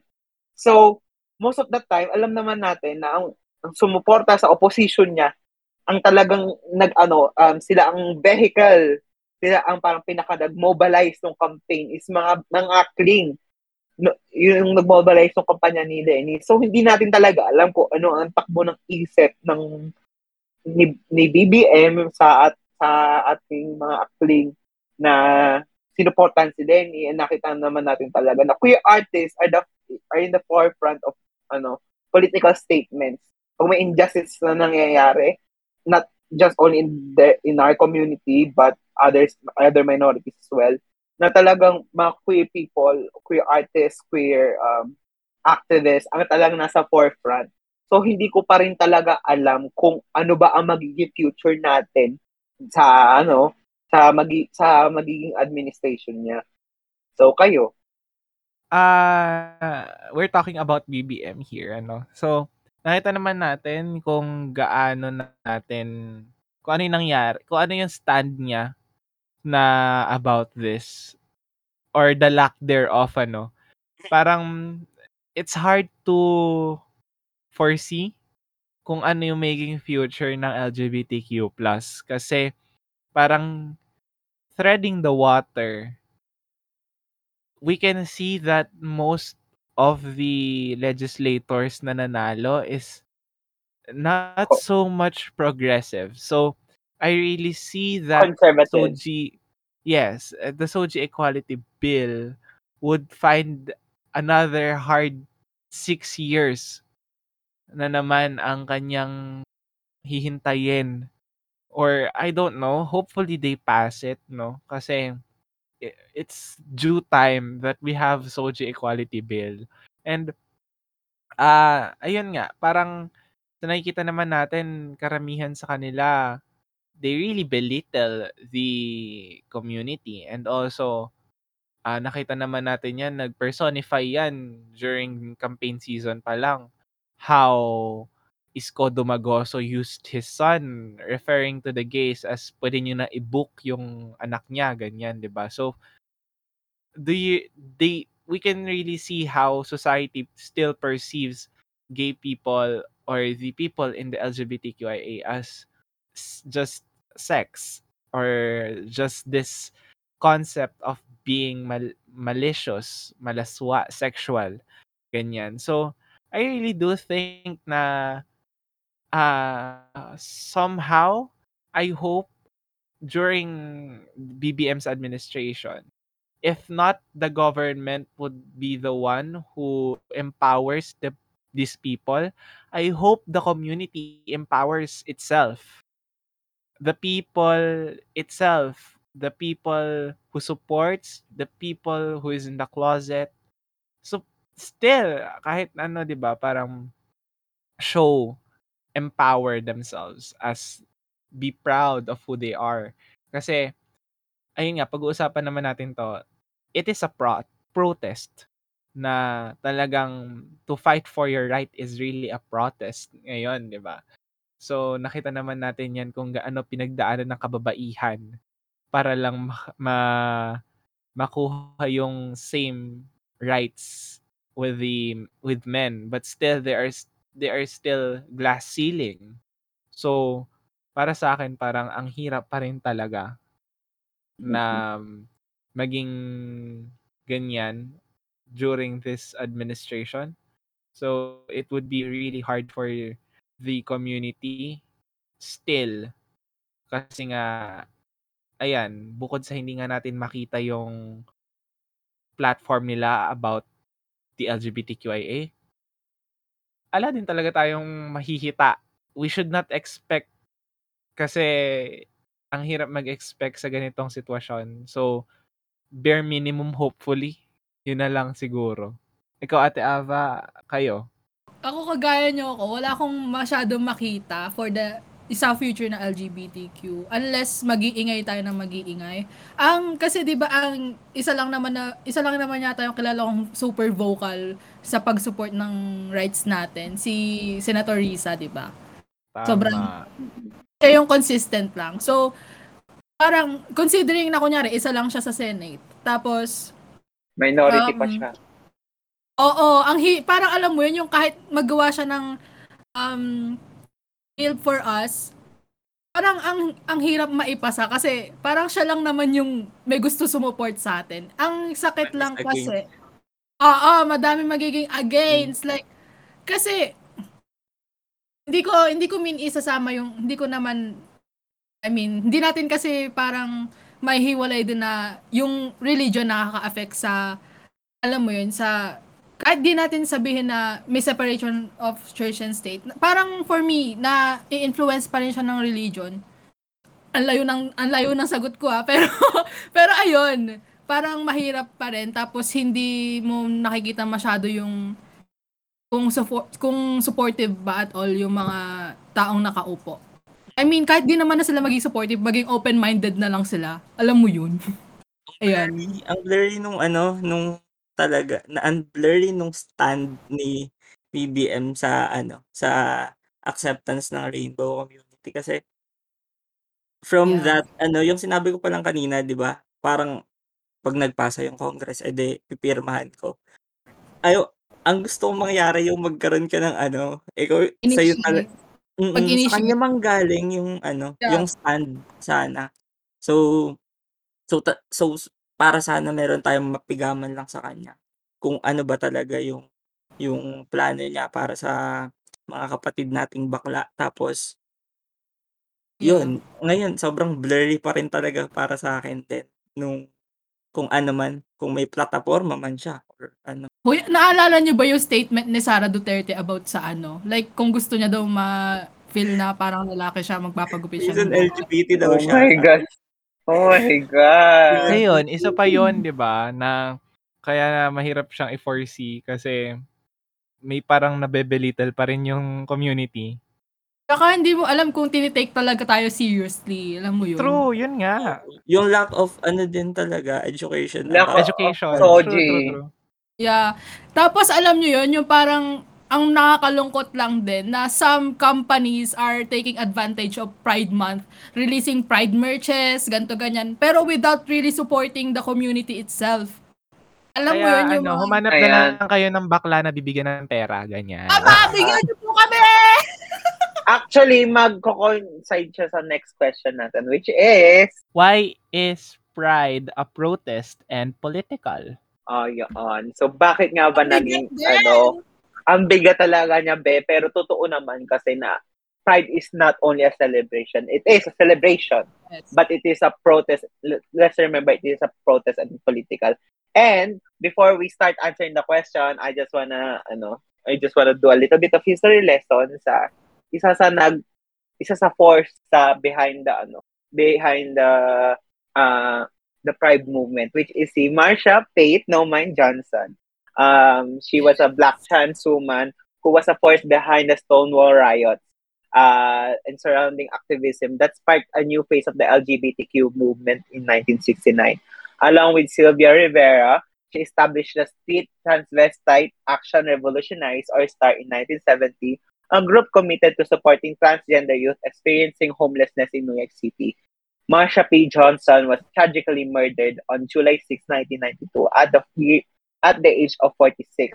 Her case was originally closed by the NYPD as an alleged suicide, but transgender activist Maria Lopez fought for it to be reopened for an investigation in 2012.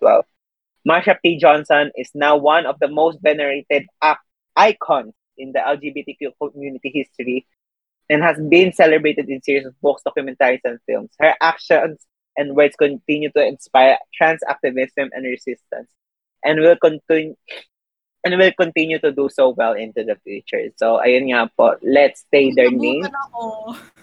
Marsha P. Johnson. And let's not forget her.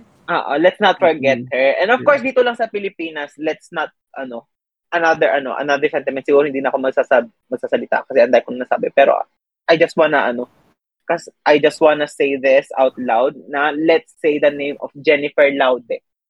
Kasi kung hindi nyo kilala si Jennifer Laude, she was a 26 years old Filipina trans woman who was drawn to death by Joseph Scott Pemberton, 19 years old Lance Corporal in the United States Marine Corps. Pemberton admitted assaulting Laude and deployed a trans-panic defense in his 2015 trials. Parang ang dinefend ang defense sa ginawa niyang karumal-dumal na krimen against is trans-panic defense, which is bullshit. I don't care if bullshit yun. Kasi, bakit siya magpapan? Ito ang hindi ko nageget sa mundo . Straight men have this fantasy towards trans women. They have not necessarily fantasy, pero nai-inlove sila. But they're so coward. They're so coward na nagtuturn yung cowardness na yun into ito violent action. Kaya yung sinasabi nila na trans-panic defense is it's hindi totoo yun. Shit yun. Talagang he did it for hate crime. His charge was downgraded from murder to homicide by a judge in 2015 and he was convicted on December 1 of 2015. And sadly, and lastly, Philippine President Rodrigo Duterte granted an absolute pardon to Pemberton in September 2020 which erases parang pinangwalang bala. Tama ba? Bahala. Bahala yung buhay na nakitil, yung buhay nga ni Jennifer Laude. So, let's say their name kasi nga, tama naman, it is a Pride is a celebration but it is a protest and political statement. So, yun lang naman po ang akin. Oo, yun, kaya siya tinatawag din na hindi lang siya celebration but is a protest and is political kasi sa likod ng napakakulay na watawat ng LGBTQ+ community, talamak na panggigipit at diskriminasyon yung nasa likod niyan. So ang hindi lang celebration yung Pride, pinaglalaban dito yung buhay ng bawat miyembro ng LGBTQ+ community at yung space sa mundo to have the equal rights doon sa mga tao na talagang pumabor na sa kanila yung mundo pag buhay pa lang nila. Alam niyo yun? Men. Totoo.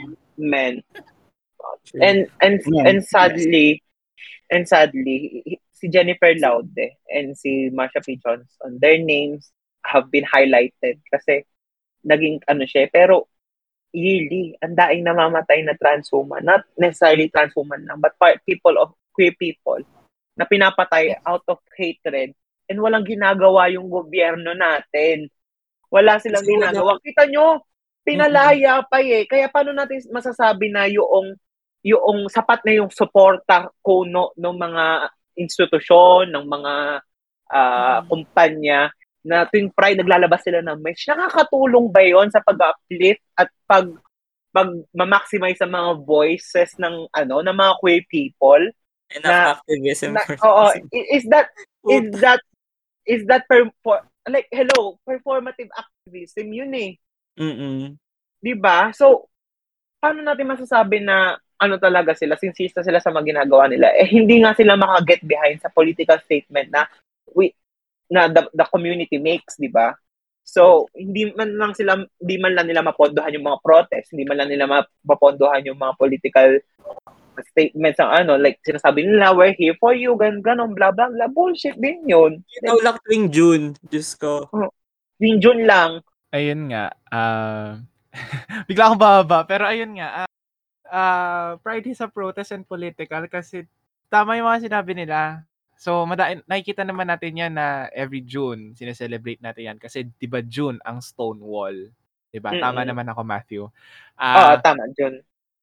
June. So, ayan nga, makikita natin naglalabasan nga yan. Tama din si Ate Ava na with the hype of Pride Month, companies are releasing these brands and companies are releasing Pride-themed merchandise to parang what are they really advocating? Or are they just using this month to boost their sales, 'di ba? Parang outfit, ganyan. Yes. Very questionable.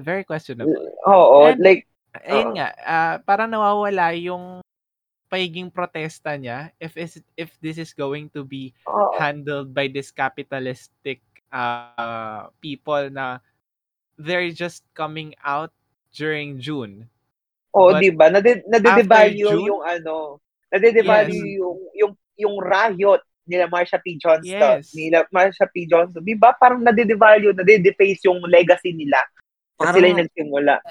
Nagsisig jumped into the wagon lang eh, no? Tapos eh, after June, wala na naman sila.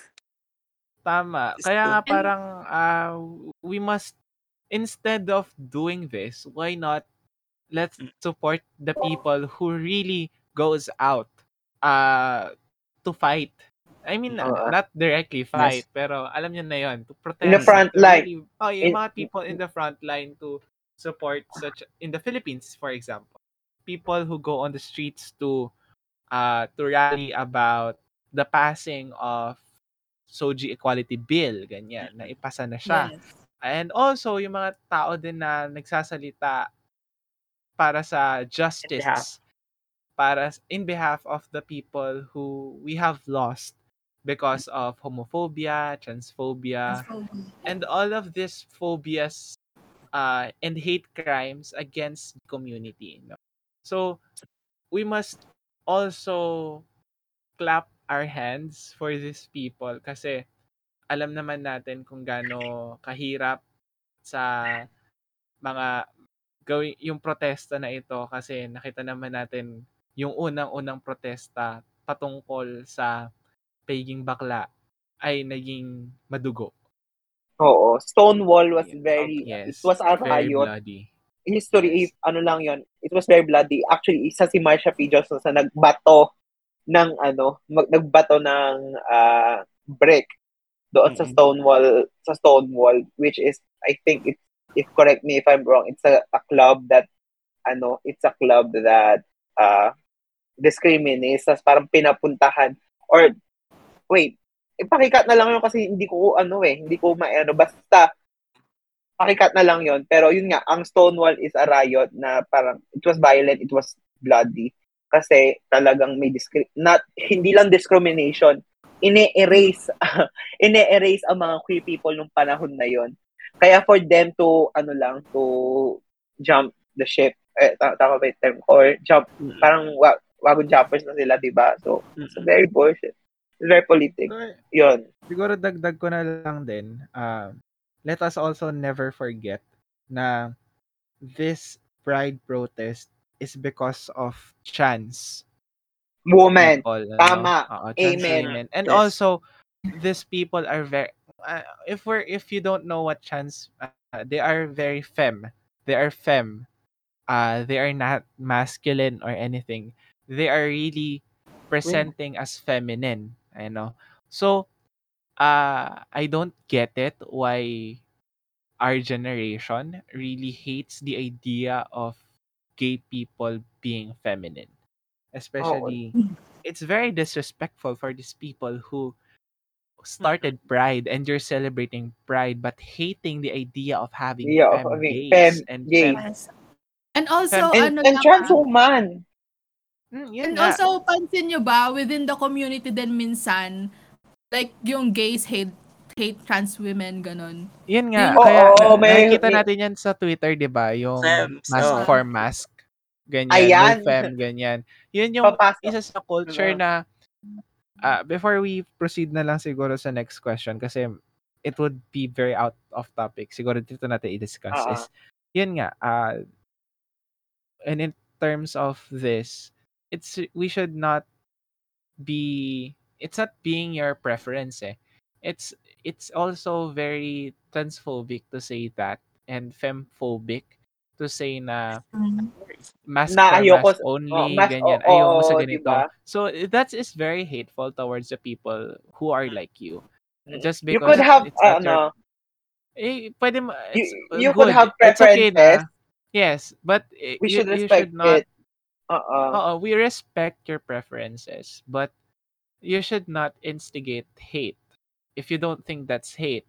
Oh, but people really see it is hate kasi you see them differently.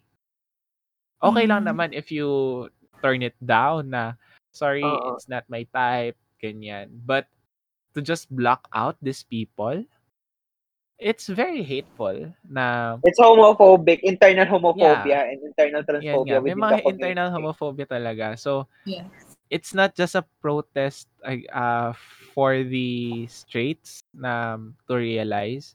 It's also should be... It also, ngayon, a protest for the community na they should not have this internal homophobia, transphobia, femphobia, all of this shit na iniisip natin na akala natin okay lang but is really harmful to the community kasi the community is a safe space but you instigating this type of behavior is not making it safe for anyone. You're making it safe for you but for others who are not like you will not be safe for them because you are just putting more barricades para hindi sila makasama sa iyo. And ayun, isa pa 'yon na rason siguro for why people are not coming out of the closet is because of they see this hate towards femme people. So they mask it all out. Kaya ayan, that's how butterfly effect it is, 'di ba? Mm-hmm. Yes. And let me add lang na I think it is very important to celebrate and protest, celebrate Pride Month talaga. Kasi meron ako nakita na, like, comments na, I am straight, pero hindi ko pinagsasabi na straight ako. So, what's the point of Pride Month? Ganon. Kasi ang dami pa rin uneducated people na sobrang nakaka-frustrate na hindi mo alam kung close-minded ba talaga sila or uneducated lang about it. Tsaka, we are doing it for those people na, alam mo yun, takot mag-out, takot to be themselves. Pero, nakita niyo yung turtle na na FB post. Yung turtle na rainbow. Tapos nagtatago siya sa shell niya.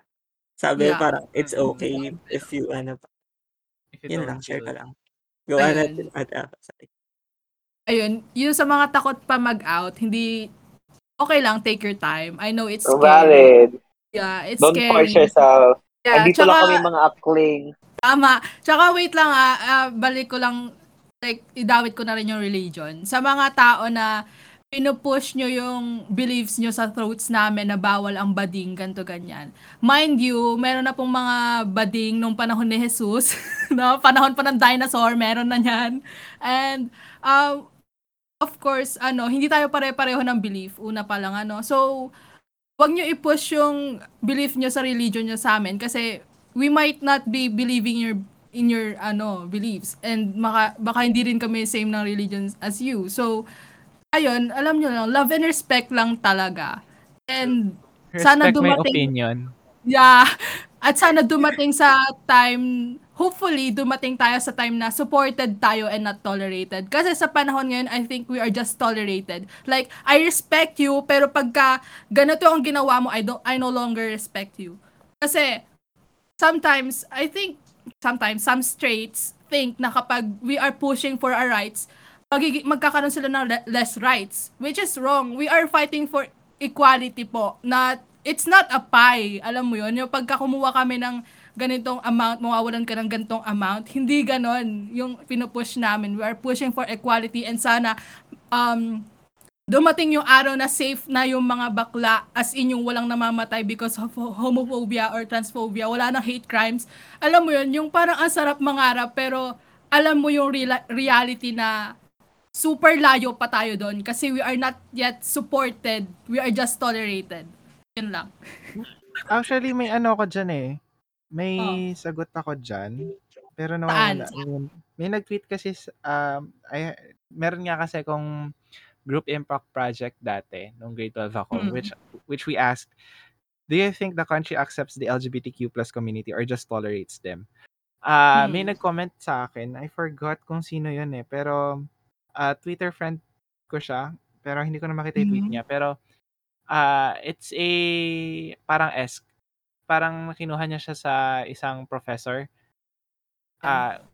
We should not use those terms na parang tolerate and accept, kasi both is actually kind of negative. Kasi kapag when you accept, you parang ina-admit mo that there is something wrong. That's why you want it to be accepted. When you tolerate it, you also accept that there is something na hindi na dapat may papasukin, 'di ba? Na you let it be, you let it slide. Oh, 'di ba? Parang ganun. Both is parang may limitations na may something na dapat gawin yung mga tao when it's not, when it should be the bare minimum, kumbaga, 'di ba? So I do think that it's not the question of toleration and acceptance eh, kasi it should be the bare minimum. So, parang, I do think na pwede pa rin naman natin siyang ano. Pero, we should also think that, are we really pleading for something just like anybody else? Na, they are human, they have these things, it's natural, it's something that is not weird at all. Kumbaga, ganon. Ayun. Sorry if may na-offend ako or what. So, ayun. Hindi, ano naman siya. Pero, tama rin naman yun na it's still a good topic. But, may gano'n din naman siyang argument. Ayun. Ayun. So, next. Next question na. Oh my God! Bawat argument na tayo. So, eto na ang ating question number 3. What is your opinion on the normalization of alter culture in social media? So ano daw ba ang ating tingin when it comes to alters in Twitter? Twitter yan. Okay, the thing is it's like an onion. Ang tingin ko sa alter world is like an onion. You need to peel back all the layers before you really get to the point of kasi maraing circumstances, maraing tayong circumstances, maraing situations na kailangan tingnan. Bakit? Para makita kung bakit ba ginagawa ng tao yun. In the first hand, ang pinaka-explanation po ng alter, kung hindi it's like a self-expression. Like when it's an alternate universe where you could be yourself, your full self, it may be naked or what, kung ano ba talaga yung gusto mong ipakita na normally hindi mo na ipapakita in your daily life. So, yung parang pinaka-preface ng outer world or outer culture is like the self-autonomy. Yung autonomy mo sa sarili mong katawan na kaya mong gawin lahat ng kaya mong gawin. Walang magbabawal sa'yo. And sadly, meron din naman tayong side na makikita na ginagamit yung front na yon just to sexually abuse people, or meron din namang like, use it for transaction. Bahala na kayo kung anong iisipin nyo dan. Hindi na ako magbabangay kung ano ba yun. Pero kasi, yun nga eh, marai siyang layers na kailangan natin i-unwrap or kailangan i-reveal para mag-get yung point ng alter. I support... Maganda siyang thesis. Go natin ang thesis! Actually, maganda siyang for me na lang, kasi I believe in self-autonomy din naman. I support people who are doing it for the sake of self-expression, but I condemn it if may exploitation na nangyayari, kasi sadly there is. Okay, ano opinion niyo sa alter? No, wait lang, ito lang. Sige, muna ko na. Hindi, kasi ako, sobrang few. Hindi ako masyadong maalam dito sa alter culture. Kaya, nung sinabi ni Matthew na initially kasi, ang naiisip ko lang dito sa alter, yung sexual aspect nito. Hubo daw. Sorry po. Kaya nung sinabi ni Matthew na parang alternate universe for people to express yung hindi nila mai-express sa ano, sa normal na ano, normal na world. Parang syempre na napaisip naman na ako kung yung tanong kasi normalization eh, no? Kung kailangan ba siya more normalize. So kung dun sa aspect ni Matt, na sinabi ni Matthew na for self-expression, na syempre ano tayo dito, positivity tayo dito, I am for it. Pero yun nga yung sinasabi niya kanina na nagagamit nga sa ano, sa exploitation, ganyan. So I'm not for it naman. So yeah, for now. Sometimes I do wonder na does it do harm sa LGBTQ community? Kasi diba, some people think na gays are super sexual, like hindi sila, parang ang tingin kasi nila sa gays na hindi sila capable magmahal, like they just see it as sexual thing lang. So parang iniisip ko rin minsan, does it do harm? Like mas ma-amplify ba yung thought na yon dahil sa alter, or alam mo yun? Yun lang naman yung na-wonder ko, pero let's clarify na lang na alter is for everyone. Hindi lang although big chunk or a big part of alter culture, alter world is the LGBTQ community, pero marami din mga straight people na naga-alter because yung iba nudist, yung iba naman technically hindi lang siya ano eh, hindi lang siya yung paghuhubad, hindi lang siya yung masturbate or thing sa social media, but it's really doing something that you are not coward, but you're afraid to do in real life. So gets ko yung perspective mo na does it do more harm than good sa community, but let's clarify lang. Sorry. No, hindi actually, hindi naman nakaka-offend yung thought na yun. Kasi totoo rin naman, mapapaisip ka rin naman na does it really do more good than harm? Or does it do more harm than good? Kasi, like, yun nga, ang daing ang layers. Sabi ko nga, may sexual exploitation, may trafficking pang nangyayari sa alter eh. So, talagang mapapaisip ka pa rin eh. Sa mo ba babaw ng life. Pero ang pinaka-main thought dito kasi sa question nito, yung normalization. Should we normalize it? Sa inyo, ano yung point of view nyo doon na should we normalize alter culture? Kumbaga, I think dapat nag-guest tayo ng alter dito. Charot. Oo nga. Nung pala lahat tayo may alter Twitter. Ako pala si Laguna Tripper eh. No? Miss Corsa Gwyn is shaking. Pero yun, to me kasi parang, ano na yung point ko? Wait, sorry. I was lost. Lost in translation.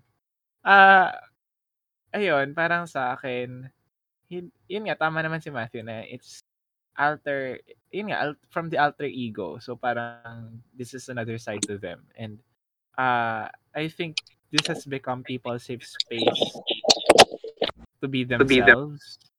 Kasi parang makikita naman tayo hindi normally ito yung ginagawa ng nakikita ng friends nila. Syempre, ganyan. And also, there's no, if, yun nga, tama din naman na no exploitation is happening. Okay naman siya. And, hindi naman din natin siya hindi natin talaga mapu-fully safe space. Hindi natin siya magagawang fully safe space kasi nakikita naman natin na there is really room for exploitation, especially for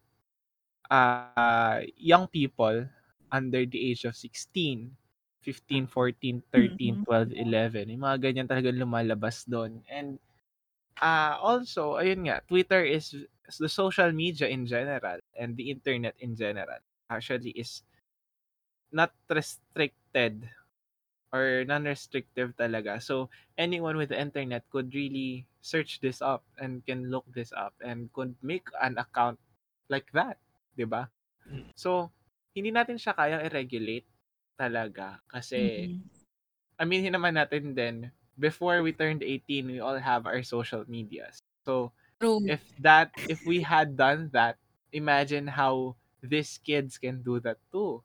And yes, they can also be exposed to this 18 plus na mga ideas, di ba? So, I really do think na if it's not exploitative and also not pedophilic, if that's a word, hindi siya yung pedophilia hindi nagka-come to play dito sa altar na to. It's okay kasi it's their choice. It's their body. It's their expression. And yes, sex work is work. Naman. Yes. Tama. Unless you do it for ano. Oo. Unless but it's also forced upon. Rooted from poverty. And also, yun din, yun nga din.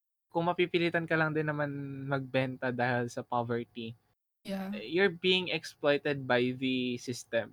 And we should always look at it at that point of view. But we considered sex work as work. So if you choose that path of your life, then okay, you do you.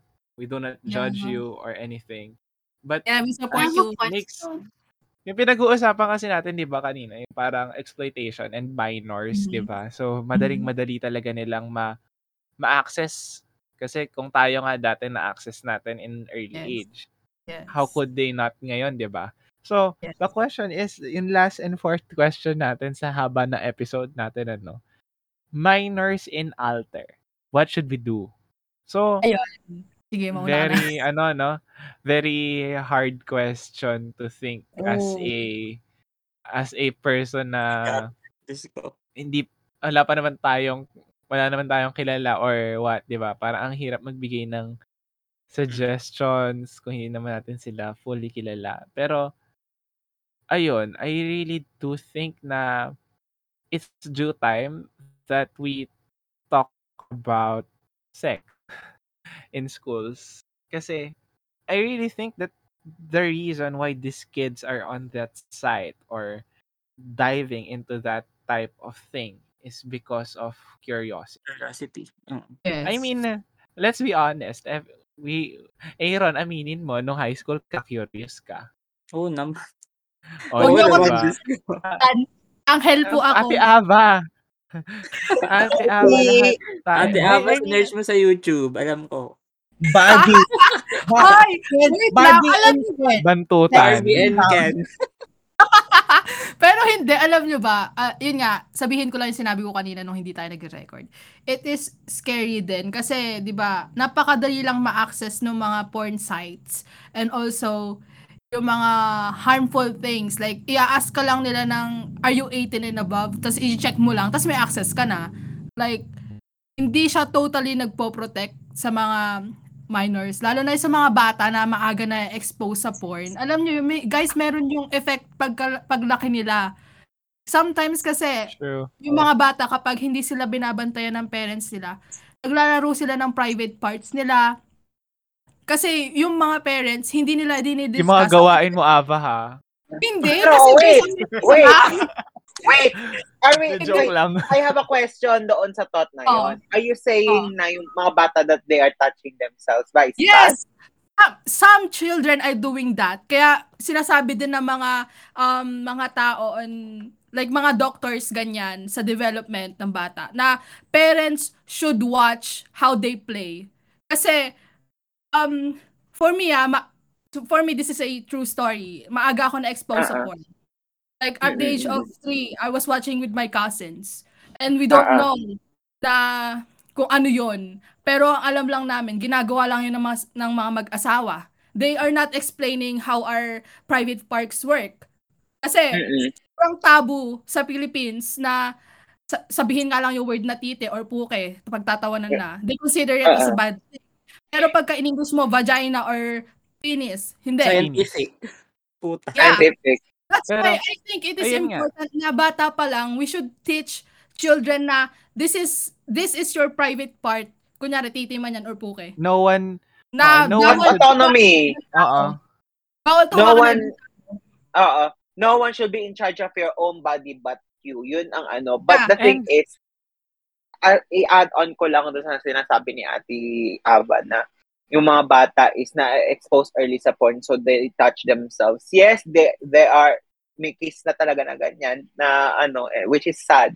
But the thing is, there are natural urges na yun nga, kailangan talaga parents hand in hand na tanggalin yung stigma around pleasure, around sexual pleasure, about pleasuring or masturbation or the birds and the bees. Actually, yung birds and bees na nga na yan, it's very outdated term na yan. Actually, alam mo yun, dapat ituro sa kanila, normal yan, nararamdaman mo, pero dapat paggagawin mo yan, ikaw lang, or kung matanda ka na, may sex ed talaga.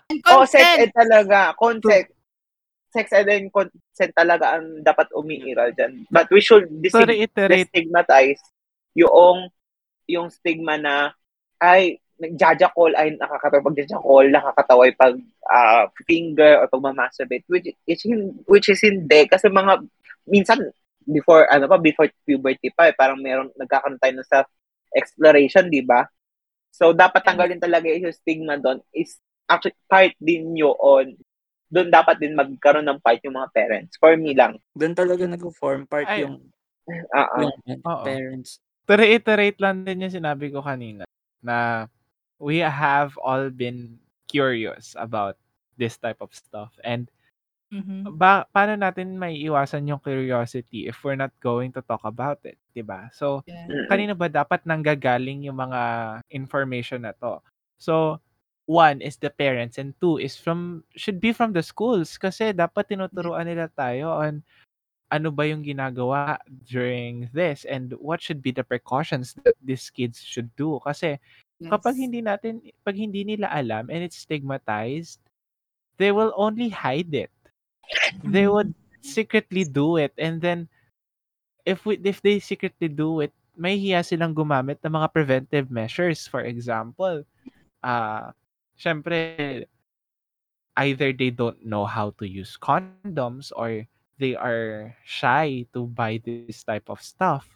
Then, yun, lumalawak yung kanang teenage pregnancy, also yung HIV/AIDS, ganyan. So, if we continue to stigmatize this kind of stuff, makikurious lang sila na makikurious, and this is also a result of their curiosity na napupunta sila sa mga ganitong type of stuff and would also result in an exploitation of their age na there are really predators on the internet that would really do anything to have this type of content na 12 years old, 13, 14, 15, 16, 17 actually, talagang they would tapos, let me finish lang.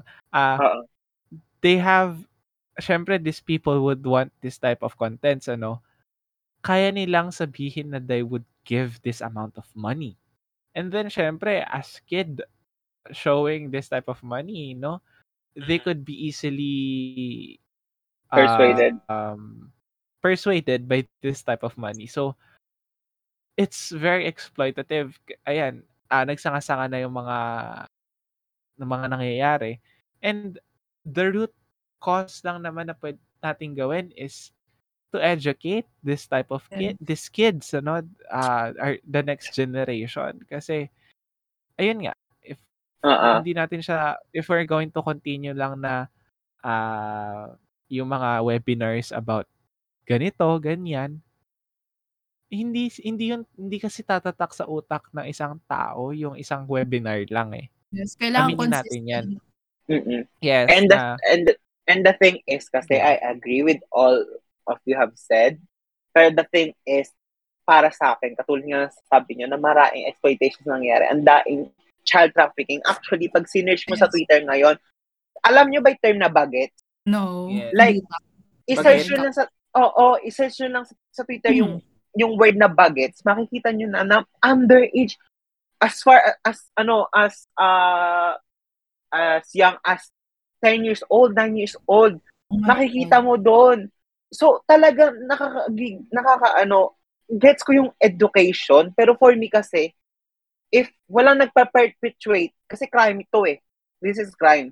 If we don't sanction those perpetrators, wala din mangyayari. Hindi natin masyadong hinihikitan talaga yung ano. Sadly, we live in a social media age na hindi naman makokontrol ng gobyerno natin yung yung kalahatan ng Twitter. They will still they will still find ways. But the thing is, ang daing kasing ano, kita nyo, ang daing broad daylight na magpapasend na. Kunyari, natatandaan ko nung high school ako, meron nagkaroon sa Wesleyan, sa school namin nung high school ako na nagkaroon ng nudes. Tapos, kilala ko yan. Ang mga question in mind, hindi tinanong kung kamusta yung lumabas yung nudes. Ang tanong is, pasend, saan makikita?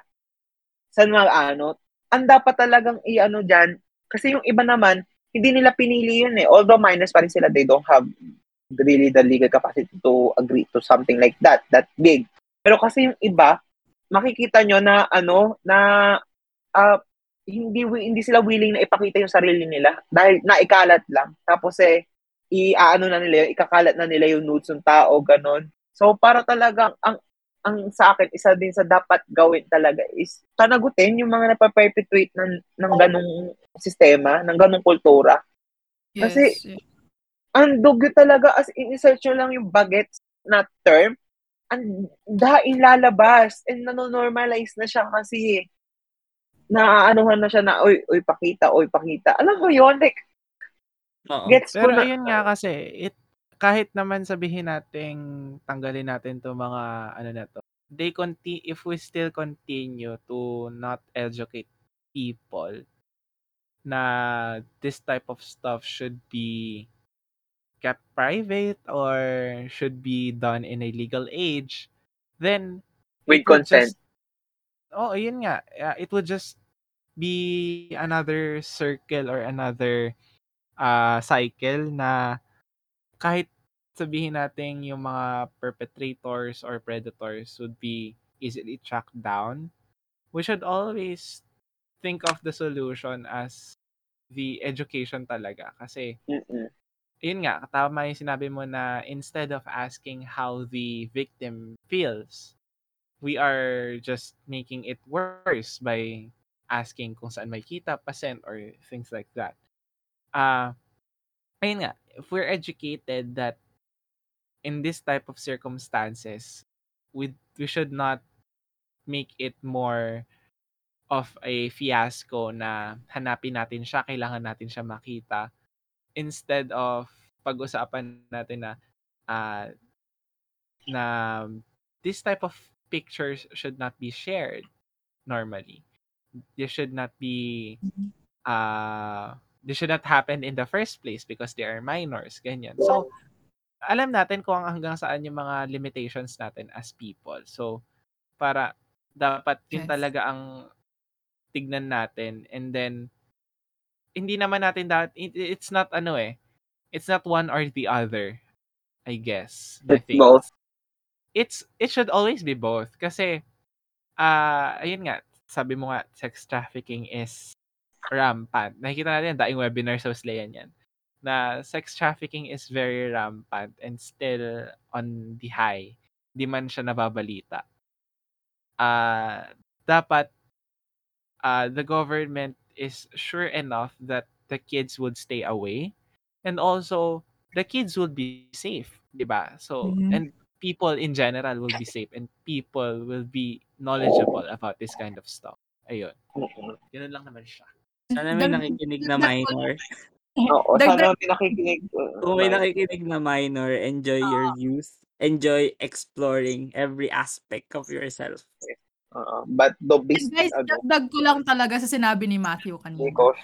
Ang nakakapagtaka, kapag may nag-leak na nudes, ang sise doon sa nag-take ng photo, hindi doon sa nagpakalat. Oo. Privacy. What is that? What the fuck? Hindi natin alam kung punersa yun or kung talagang it was meant for a single person. Whenever someone sends you nudes, I'm not saying, for sure naman, we all received one or sent one in that case. Hindi, Angel, sorry. Let's all... wow! Di ako naniniwala sa'yo, A-Rod. Please lang. Go. Let's be respectful that it's not yours to share because the person chose you to send this picture and trust you na tsaka it would stay between you two, di ba? Tsaka minsan kasi iba, ano, minsan, it was, the, yung nudes, pagsasend ng nudes is forced. Kasi minsan, inaano nila, ginagaslight nila, na ay, hindi mo ako mahal eh, hindi mo ako sinisenda ng daddy mo, hindi mo ako mahal kasi hindi mo sakit pakita yung poke mo. Like, di ba may ganong sitwasyon talaga? Yes. Yes, totoo naman yun. Girls, please wag.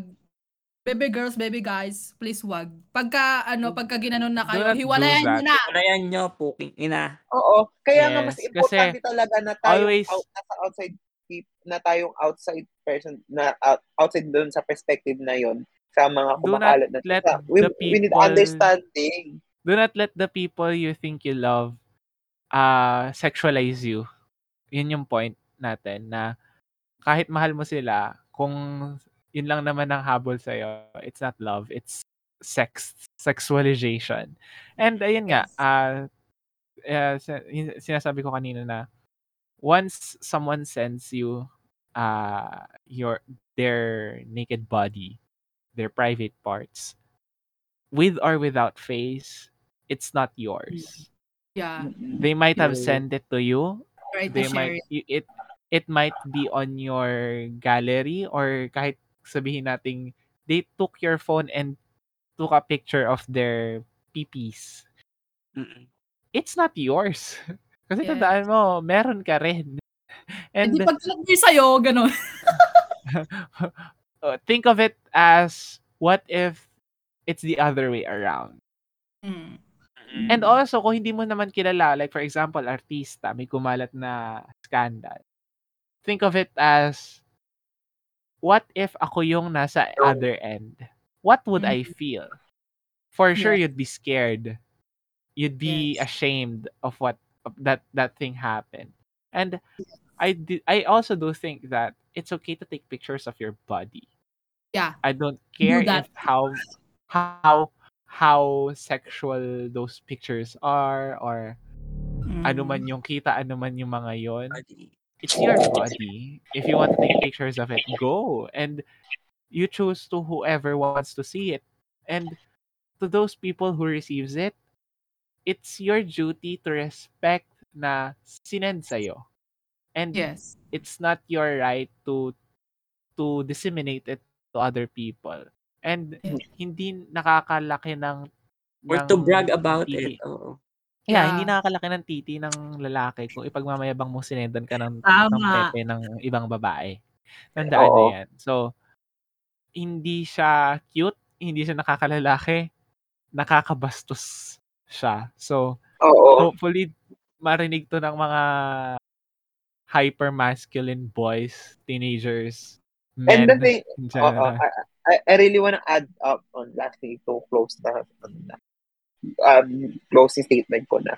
Like us, people who rampantly see, we see rampant nudes na kumakalat na. With all of those in mind, lahat na napag-usapan natin, yung mga sitwasyon natin, we should be more sympathetic to those na, victims rather than maging pa tayo para ma-proliferate yung nudes nila. We should be more understanding. We should be more, biktima siya.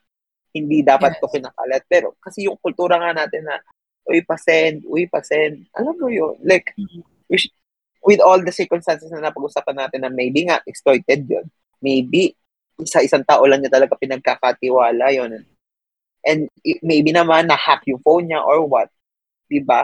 So, hindi tayo pwedeng magsisi ng hindi natin pwedeng sisihin yung biktima kung bakit kumalat yun. Ang dapat nang sisihin yung sarili natin if nagiging parte tayo ng pagkalat nun, diba? And, so, yun lang naman. Add ko lang, pag babae yung victim, nakakasad lang, nakapwa babae niya rin yung nagpapakalat. Alam mo yung kita din, ganyan. Alam mo yung imbes na protektahan mo yung kapwa mo babae from it. Parang nagsasaya ka pa na merong kumalat. Alam mo yun, it doesn't make sense to me na na ano, na gano'n, na ikaw babae ka mismo, what if that happened to you too? Anong mararamdaman mo kapag pinagkalat ng kapwa mo babae na instead of helping you, like, women empowerment tayo dito, guys, girls, whatever, ayun. Pagka meron nakita kayong nudes, wag na kayo makisali na ipagkalat din yun. Like, maging common sense na lang sa atin na it's not for us to share. Na hindi naman sa atin shinare yun. So, bakit mo gagawin? Like, what if mangyari din sa'yo yun? Tapos, dito pa sa Philippines, napakaraming judgmental na tao. And sometimes, sorry sa word, pero sometimes it leads to suicide. Yung mga ganun. Kasi nabubuli sila, ganyan. So, ayun. Yun lang naman. And to those na, and lastly, last na talaga to.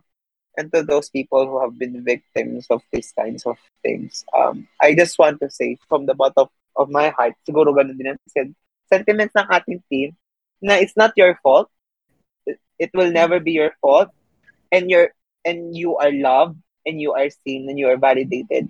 Hindi mo dapat ikahiya yan. Pag hindi mo dapat ikahiya yan, hindi nabawasan ang pagkatao mo, at hindi nila mayuyurakan kung sino ka. Kasi kilala mo kung sino ka, diba? So, yeah. It is sad. We should take actions on things like that. But, wag mong kakalimutan yung self-worth mo. Hindi ka nabawasan. Kundi nadagdagan ka pa kasi for sure you'll come out stronger for that. And, sa mga pakyo po kayong lahat. Sa mga nagpapakalat ng nudes, pakyo kayong lahat. Mama! Tantanan nyo na yan. Hindi maganda yan. True. Ya kayo. So, ayan. I believe may pahabol pa ba kayo? May pahabol ba kayo? Para ma-ano na natin to. May pahabol pa ba? Wala na. Hindi, siguro, ayan na. Summarize na lang natin na Pride is a very much a protest, and all the culture within the Pride or the LGBT community is respectable, and always think of in connection with being sexual the active, yung alter, let's always be vigilant sa mga kids and try to educate them that they should not be there at that point of their life and enjoy their childhood.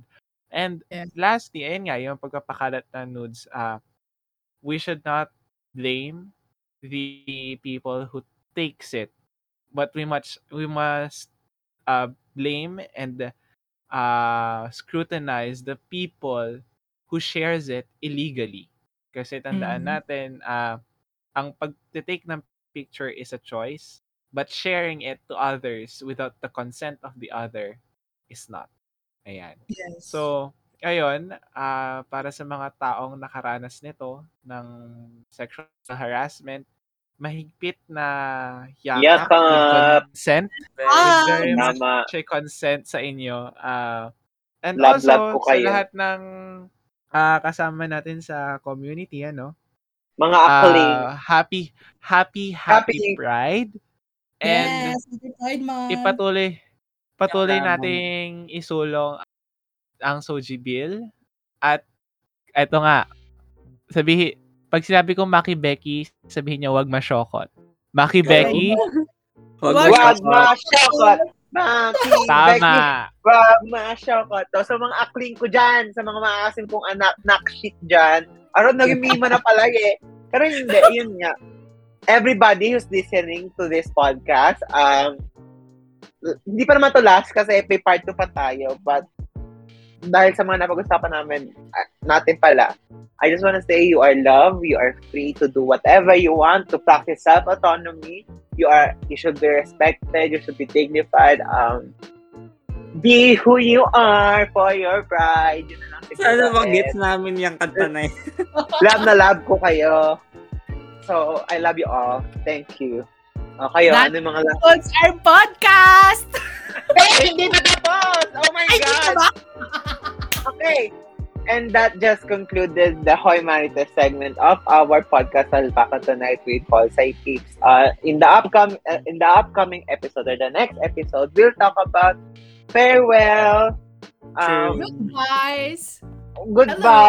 So, this is the first part that of our two-part finale series of Salpang Tonight. And we just want to say thank you to everybody who listened sa ilang episodes. Thank you so much. Especially dito sa Hoy Marites, kasi the discussions that we had here in this podcast or in this segment pa lang na to, it's very vital for us, for our society to grow and for our society to revision yung mga mali nating kaisipan. And thank you for being part of the conversation, and we really appreciate it. Sana magustuhan nyo yung next na pasabog namin sa next episode, so stay tuned. Yes. May mga tumitimilaok ng manok. That's part of it po.